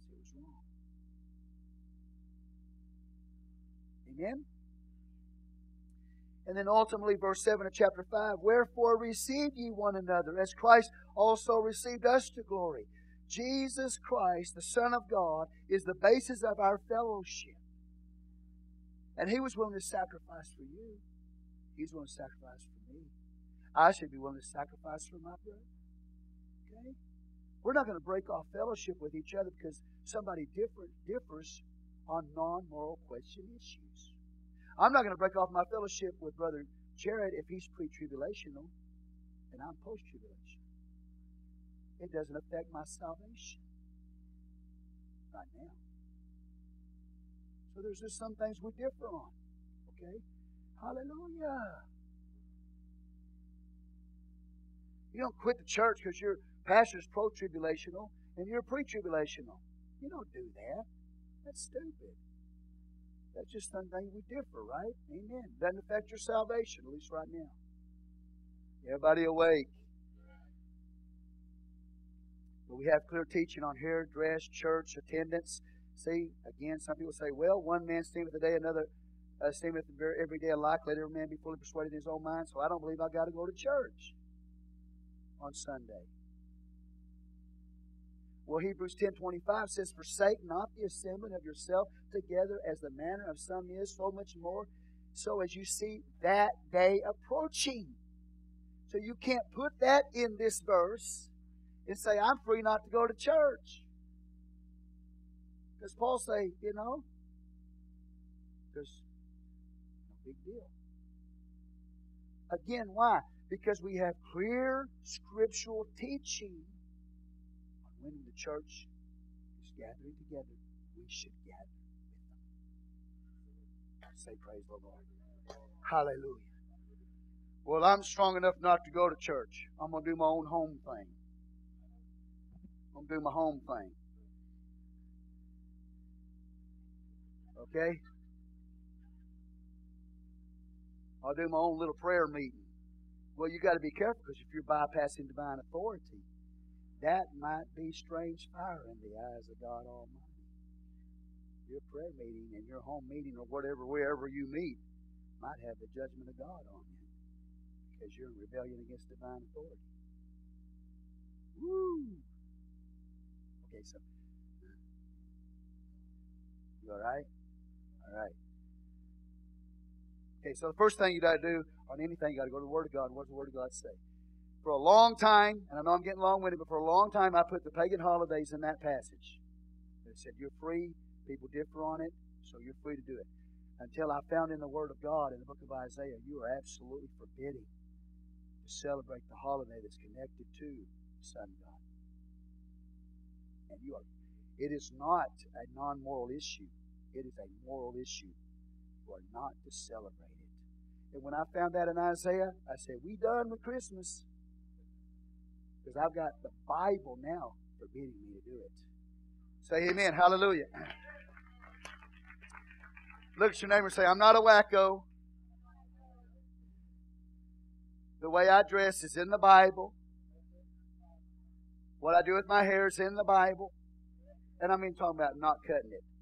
Okay, so we got you know we got Sister Audra up here today. She's got a, a nice ponytail, and we got Sister Asia over here. She's got a nice perm going on, you know, and and huh? Well, whatever you want to. I mean, I, I mean, I mean, you know, I mean, you know. Okay, a permanent perm. Does that mean the curl? What? okay. Well, all right. So anyway, okay. So let me just put it to you this way, or to get out of this trouble. Is that if she permed her hair, and she doesn't because it's just naturally that way, okay? You say, well, I don't think we ought to do that. I don't think we ought to put chemicals on our hair because it's going to burn it right off. I said, that's probably true. You probably don't want to do that because it'll burn it off. But you see, if she can perm her hair and not do any damage to her hair, but you say, no, I think I just leave mine straight. So there's a difference here. One thinks they can perm their hair, feels okay with the other one doesn't feel okay with perming the hair. That's what I'm talking about. Styles. Right? Okay. So Jasmine's got her hair on the top of her head today. So one sister goes to church, she lets it flow. Another sister puts it on top of it. I think she ought to put it up there on top of the head. I don't think she ought to let it be free flowing like that.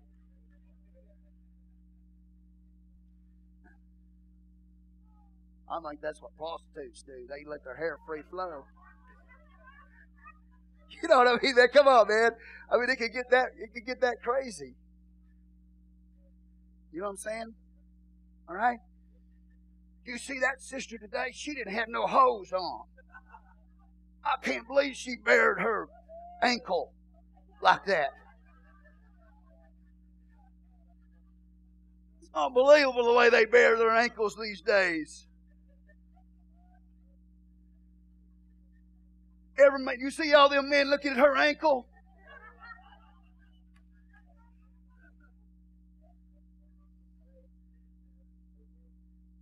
How dare her not wear no pantyhose? My goodness, what this world coming to? Church gone to, yeah. We need to talk to the pastor. The church getting liberal. Okay, so you know what I'm saying. You know what I mean? Come on, man. It, got, it get so crazy. Some churches would tell the women they couldn't shave their legs. Where's that in the Bible? You better not shave your legs. That's of the devil.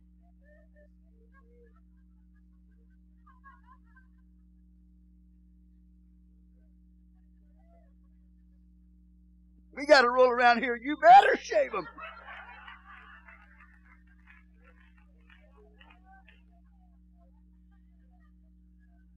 You know what I mean? Okay. All right, so again, these are just things we differ on. And then you have the area of makeup, right? Some people feel like they can take it on three inches deep.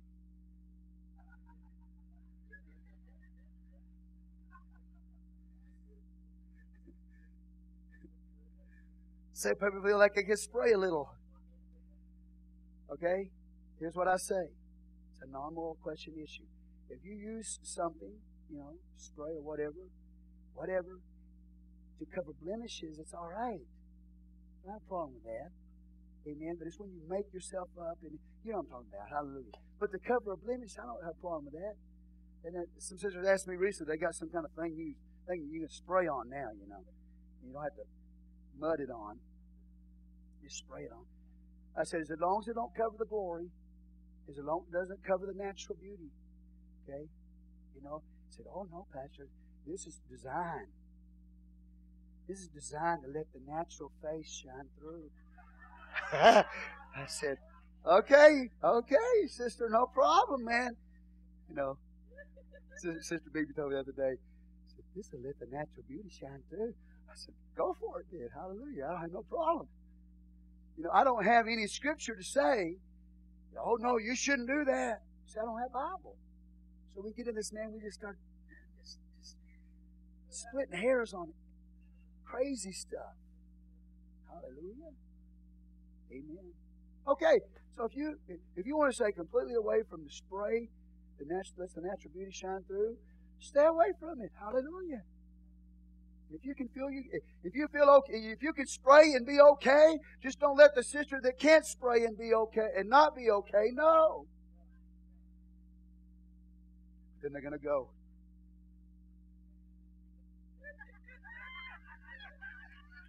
You got some of that spray on? I asked Sister BB, I said, Hey, Sister BB, I said, Are you wearing that spray right now? She said, Yeah. I said, Well, I can't tell. Okay. Case closed. Amen. The area of hair. Bible says a woman shouldn't cut her hair. Man should cut his off, right? Well, I don't care if you call me back like, you know, whatever your name is. Born and raised in the church. You don't even know your name.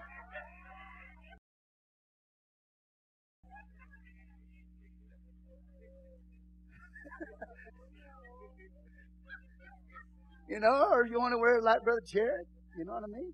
Oh, whatever, that's your deal, man.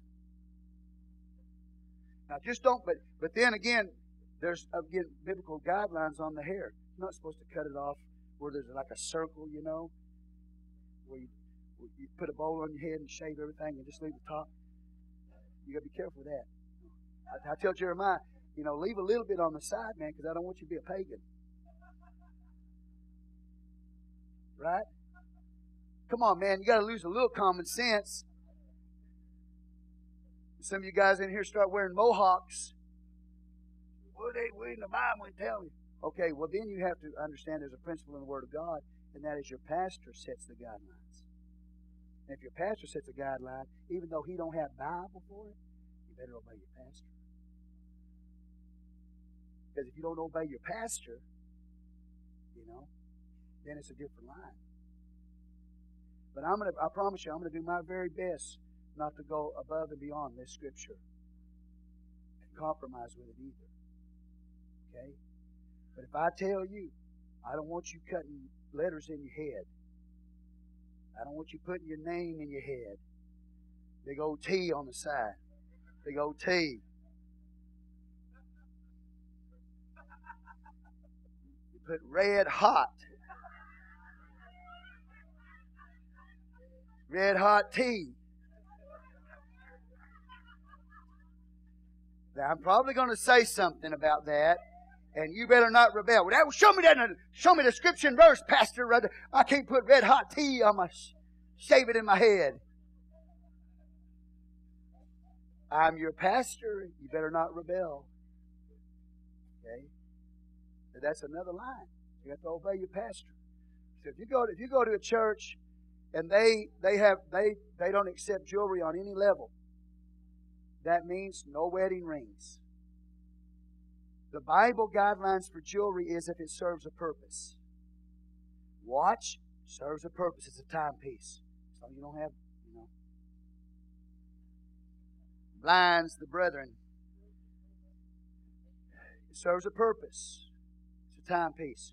To me, rings, wedding rings, serve a purpose. They show the bond of marriage. I don't have a problem with that.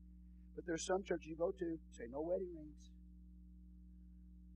The Bible guideline for me though is does it serve a purpose? So one sister in the Lord recently told me, I said, you know, I thought I thought they were like engaged or something.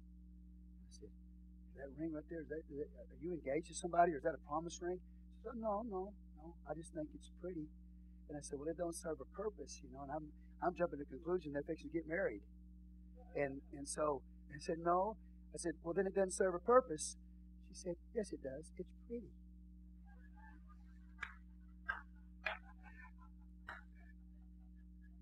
Man, that's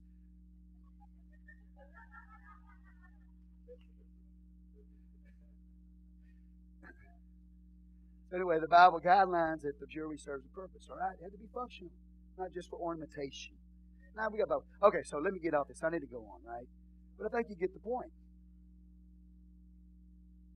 You have to always go by what the Word of God is, the standard. Essentials are still essentials. These are specific things that He talks about in the areas that we differ in. But we are always to receive ye one another. We are to love each other, receive each other. Hallelujah. Praise God. Are you awake? Okay. I've been looking at I've looked at this for a long time, man. What you can put in here, what you can't put in here. These are pretty solid. These are pretty solid. Okay? Everybody with me? So look at your neighbor again and say, We're not wacko. They think we are, but we're not wacko. The way you dress, Bible. Okay? They think you are. They think you fell off the wagon, man. Right? Okay. So again, you keep reading chapter 15, and we receive one another, and the principle is that Jesus Christ is the basis of our fellowship, and we're going to differ on some things. Really, not a lot, though. Not a lot. There's some pastors will not let you play sports.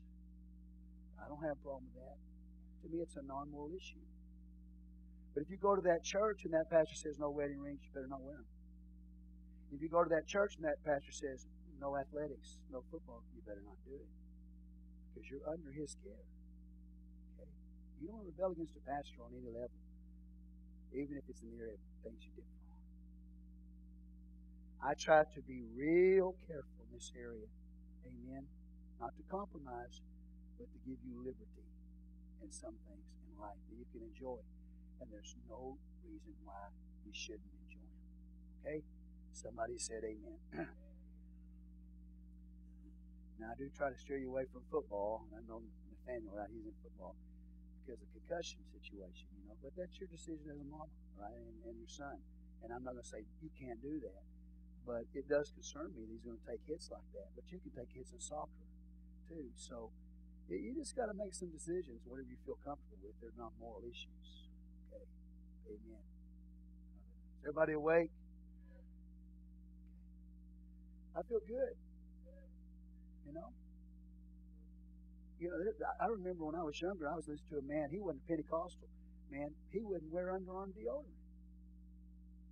He preached against, you know, cologne and underarm deodorant. He wasn't Pentecostal. Right? We require it here. Okay?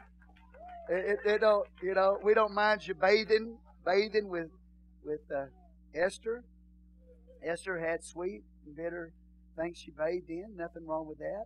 Put a little lotion on, a little cologne, not excess. You know what I mean? And definitely put on underarm deodorant. Hallelujah. Take a bath. Wash your hair. Nothing wrong with that. Shave your legs.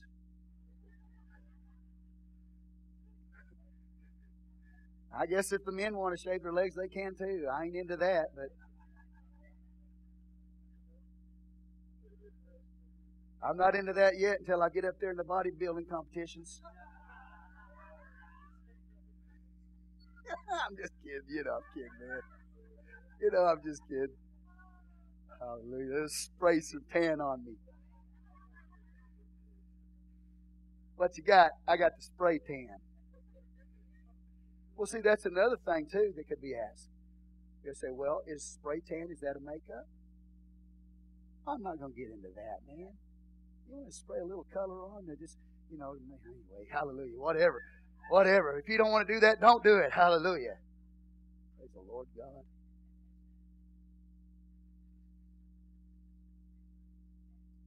Are you okay? You okay? Woo! All right, and then chapter 16, Paul closes out, and I'm going to let you go. After chapter 15, after he deals with the non moral question issues, then he talks about his plans for the ministry. You can read about that on your own. He had a desire to go see them in Rome. He said, I'm going to go to Spain. On my way to Spain, I'll come and see you. That was his plan, all right? Chapter 16. What does he closes the letter out and uh, he talks about various saints that helped him in the ministry. He talked about various saints that were in the kingdom of God. What you need to understand as I come to a close is that these various people that he wrote and commended and talked about that were in the church there were from all kinds of nationalities. Amen. They were not a monolithic society where they only went to the place that people liked them. So I love this church. It's so it's multicultural. We we do not pastor this church based on the color of a person's skin. Amen. And I, and I thank God. I commend all of you, you know, brethren. You know, you know, say so. Well, I need to go to to, to my kind of church. You know what I'm saying? That what's that about? I mean, I don't I don't understand that because I don't think like that. You know what I'm saying? But I, I think that this is a multicultural cultural church. We have a desire to reach out to various cultures in, in China, Asia, and Zambia, and Mexico, wherever, the whole world, really. Okay? We are not a monolithic society, which means we only go to the place people like us. We come, we're from different nationalities, different cultural backgrounds, different sociological backgrounds, economic backgrounds, educational backgrounds. We come together as the body of Christ, different occupational backgrounds. All come together the body of Christ, different in those things. But we make up the one body of Christ. And when Paul closes this letter out, you might be surprised that not only was a cultural, uh, different types of nationalities and cultures, so on and so forth, a third of the names that are recorded here are women. Amen. Showing that at this point, women became significant, played significant roles in the church. When Jesus Christ came into the world, he was the greatest liberator of women that ever, the greatest man that liberated man that woman ever lived. Jesus Christ. He liberated women. They were nothing but property before Jesus came. Now, in the Hebrew nation, they weren't. They were more. But in Rome, in cities like that, they were nothing more than property to be owned. Jesus Christ liberated you third of the people he talked to, he, taught, he called them by name. A third of them were women, brother. And not only that, but Phoebe, the one who took the letter uh, to the Roman church from Corinth, Acts 18, verse 18, when Paul was in Corinth, he wrote the book of Romans and he put it in the hands of Phoebe, a deaconess of the church. And Phoebe delivered the book of Romans from Corinth to the Roman church. And the Bible calls her a servant in verse 1. Servant to the church in Cenchrea, that's in Corinth. The word servant there is deacon. God made room for a woman to be a deacon in the church. And then to, to, to really just blow some of you right out of the water today. Okay? Those of you say, I don't believe in women preachers Just to blow you right out of the water today. Look at verse 7. Salute Andronicus and Junia, my kinsmen, my fellow prisoners, who are of note among the what? Apostles, who are also in Christ be for me. Junia is a female name. That means he called her an apostle. She was a woman. Okay. Again, there's some churches. Pastor goes, so you're familiar, right, with some churches that don't believe women preachers, right? Yeah, you're familiar with that. I am too. Okay, and that's fine. If that's the leadership, that's what they want to do. That's their deal, right? But, but for me, I, I believe I've got biblical grounds. Women in ministry. It's rare. You're rare, Pastor Wilson. Providence Melvin, y'all are very rare, very rare. But I try to work with that. Amen. I try to work with that, and I believe that I have call, uh, word of God to do that. Say Amen. We go to a church though. The pastor doesn't believe in women preachers or women's deacons. You gotta let the pastor be the pastor. don't fight him on it. Okay? All right. Say amen. so these are just a few things I wanted to point out to you. In chapter 17, verse 17 through 19, he gives a warning to the church. Now beseech you, brethren, mark them which cause divisions and offenses contrary to the doctrine which ye have learned, and avoid them. Now today they would call you a cult. If I stood up there and I told you, now you need to avoid them because they're causing divisions, okay, Con- and offenses, and it's contrary to the doctrine that you know, and I told you to avoid them, they would call me a cult. And they do. Because I tell you to avoid certain people. Right? But I have Bible for it. But that's a real, that's a real uh, rare thing.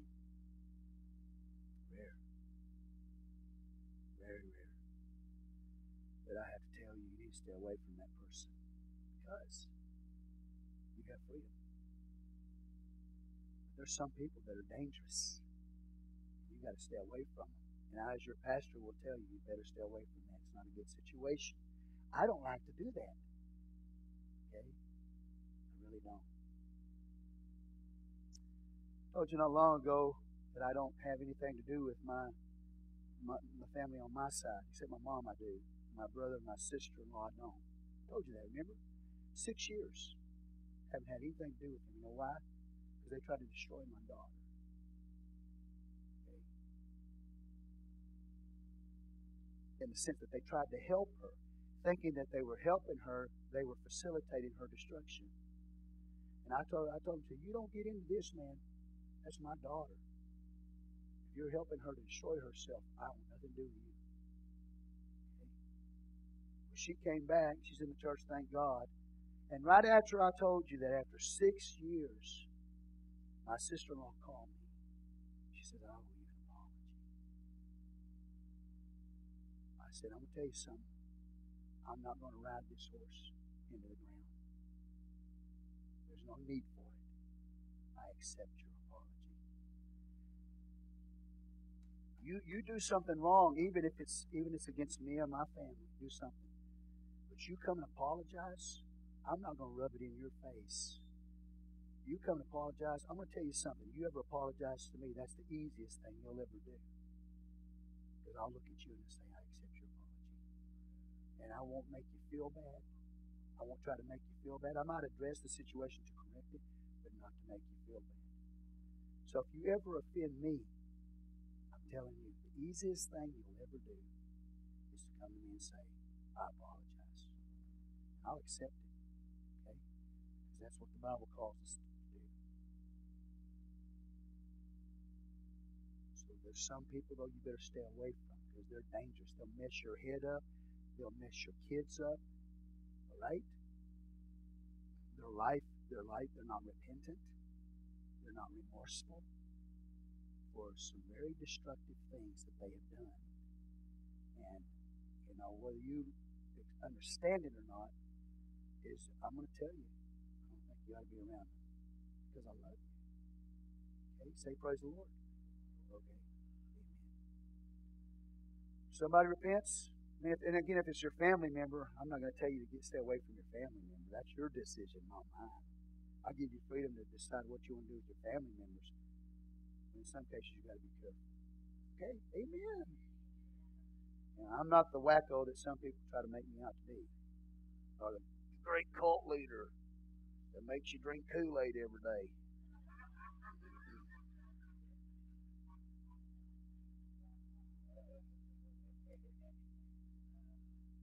They have agendas.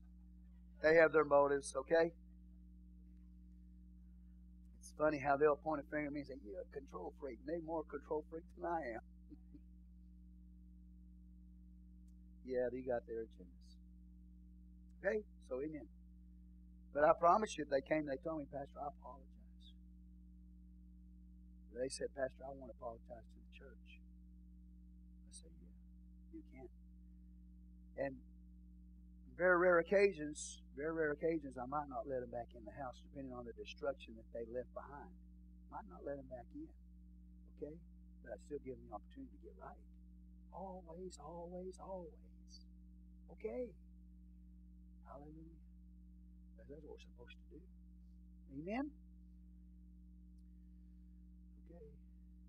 So I'm just telling you, be honest with you, you ever offend me, the easiest thing you'll ever do is say, I apologize.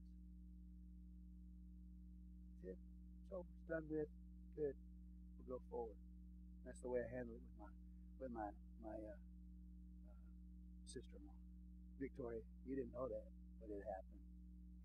So I don't know. Maybe they even might come eat Thanksgiving with us after six years.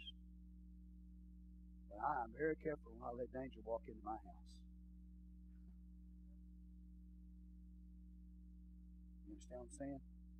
I got to make sure it's real too because I got another son. He's 17 years of age, and he has a problem.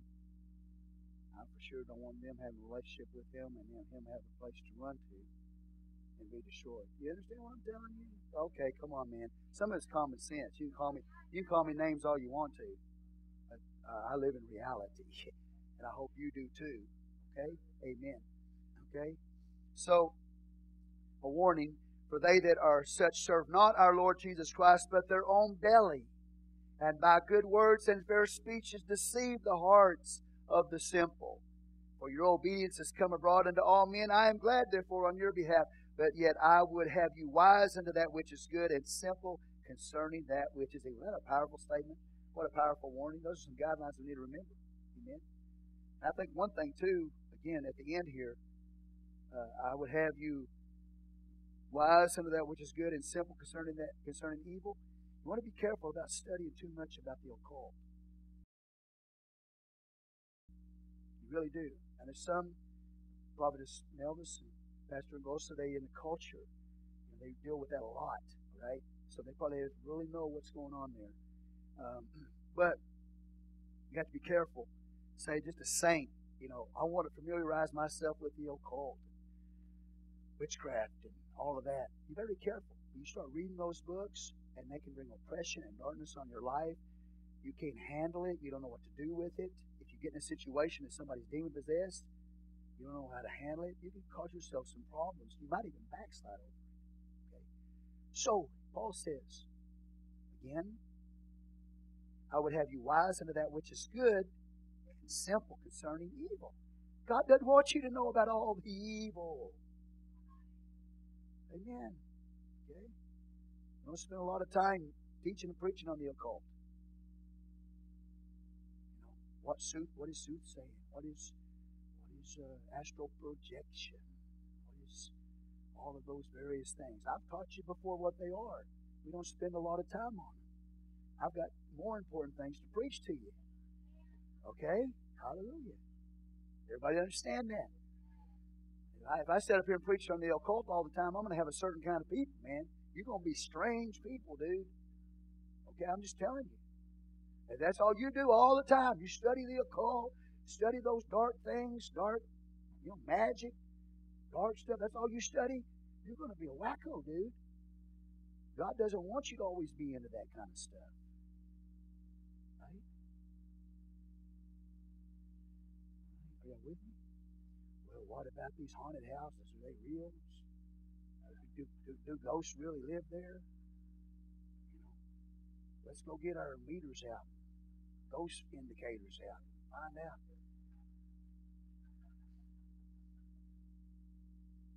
I have a sister in the Lord here today in the church. You know, in her office, they, they have a they have somebody. It's like a ghost that walks around there, turns on faucets and stuff. You know, and uh, they got a name for it too. And uh, hallelujah. I'll find. I wish I remember the name, but I want to expose the sister in the Lord. But anyway, they got a name for this, and would walk by, and the office member said, "Did you see him? Did you see him walk by? Yeah, I saw him. I saw him walk by. He turned the faucet on. You hear him? You know, so they got like a ghost in there or something. You know, So I told told the sister in the Lord, I said, I tell you what, I said, that's going on. I said, that's easy. Okay? I don't want a big show. I'm not looking for a show. I don't want all the office people when I do this in there to see this because it's not a show. I said, I'll go in there and I'll take authority over that spirit, send it out the door. Amen. Plead the blood of Jesus on it, clean that thing out if it's there, and we be done with it. But I don't want a show. Do it after hours. Amen. I'm going to give the devil a show. I'm not going to advertise his stupidity. Okay? So, amen. So you got something going, Pastor, there's something funny going on in our house. Man, my clock, my clock was beside my bed. I got up this morning, it was over on the cabinet. And I don't know how I got there. Did you ask your husband if he moved it? you know what I mean? Billy? Billy, did you move the clock, Billy?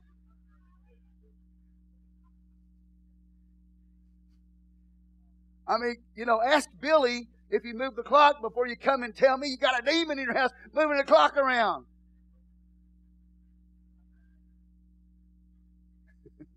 okay? And some of y'all just paranoid, man. Like paranoid. Like my pastor trying to knock the bug off. But it's a spirit. Spirits everywhere, man. Spirits everywhere. Spirits everywhere. Spirits everywhere. You know? Come on, man.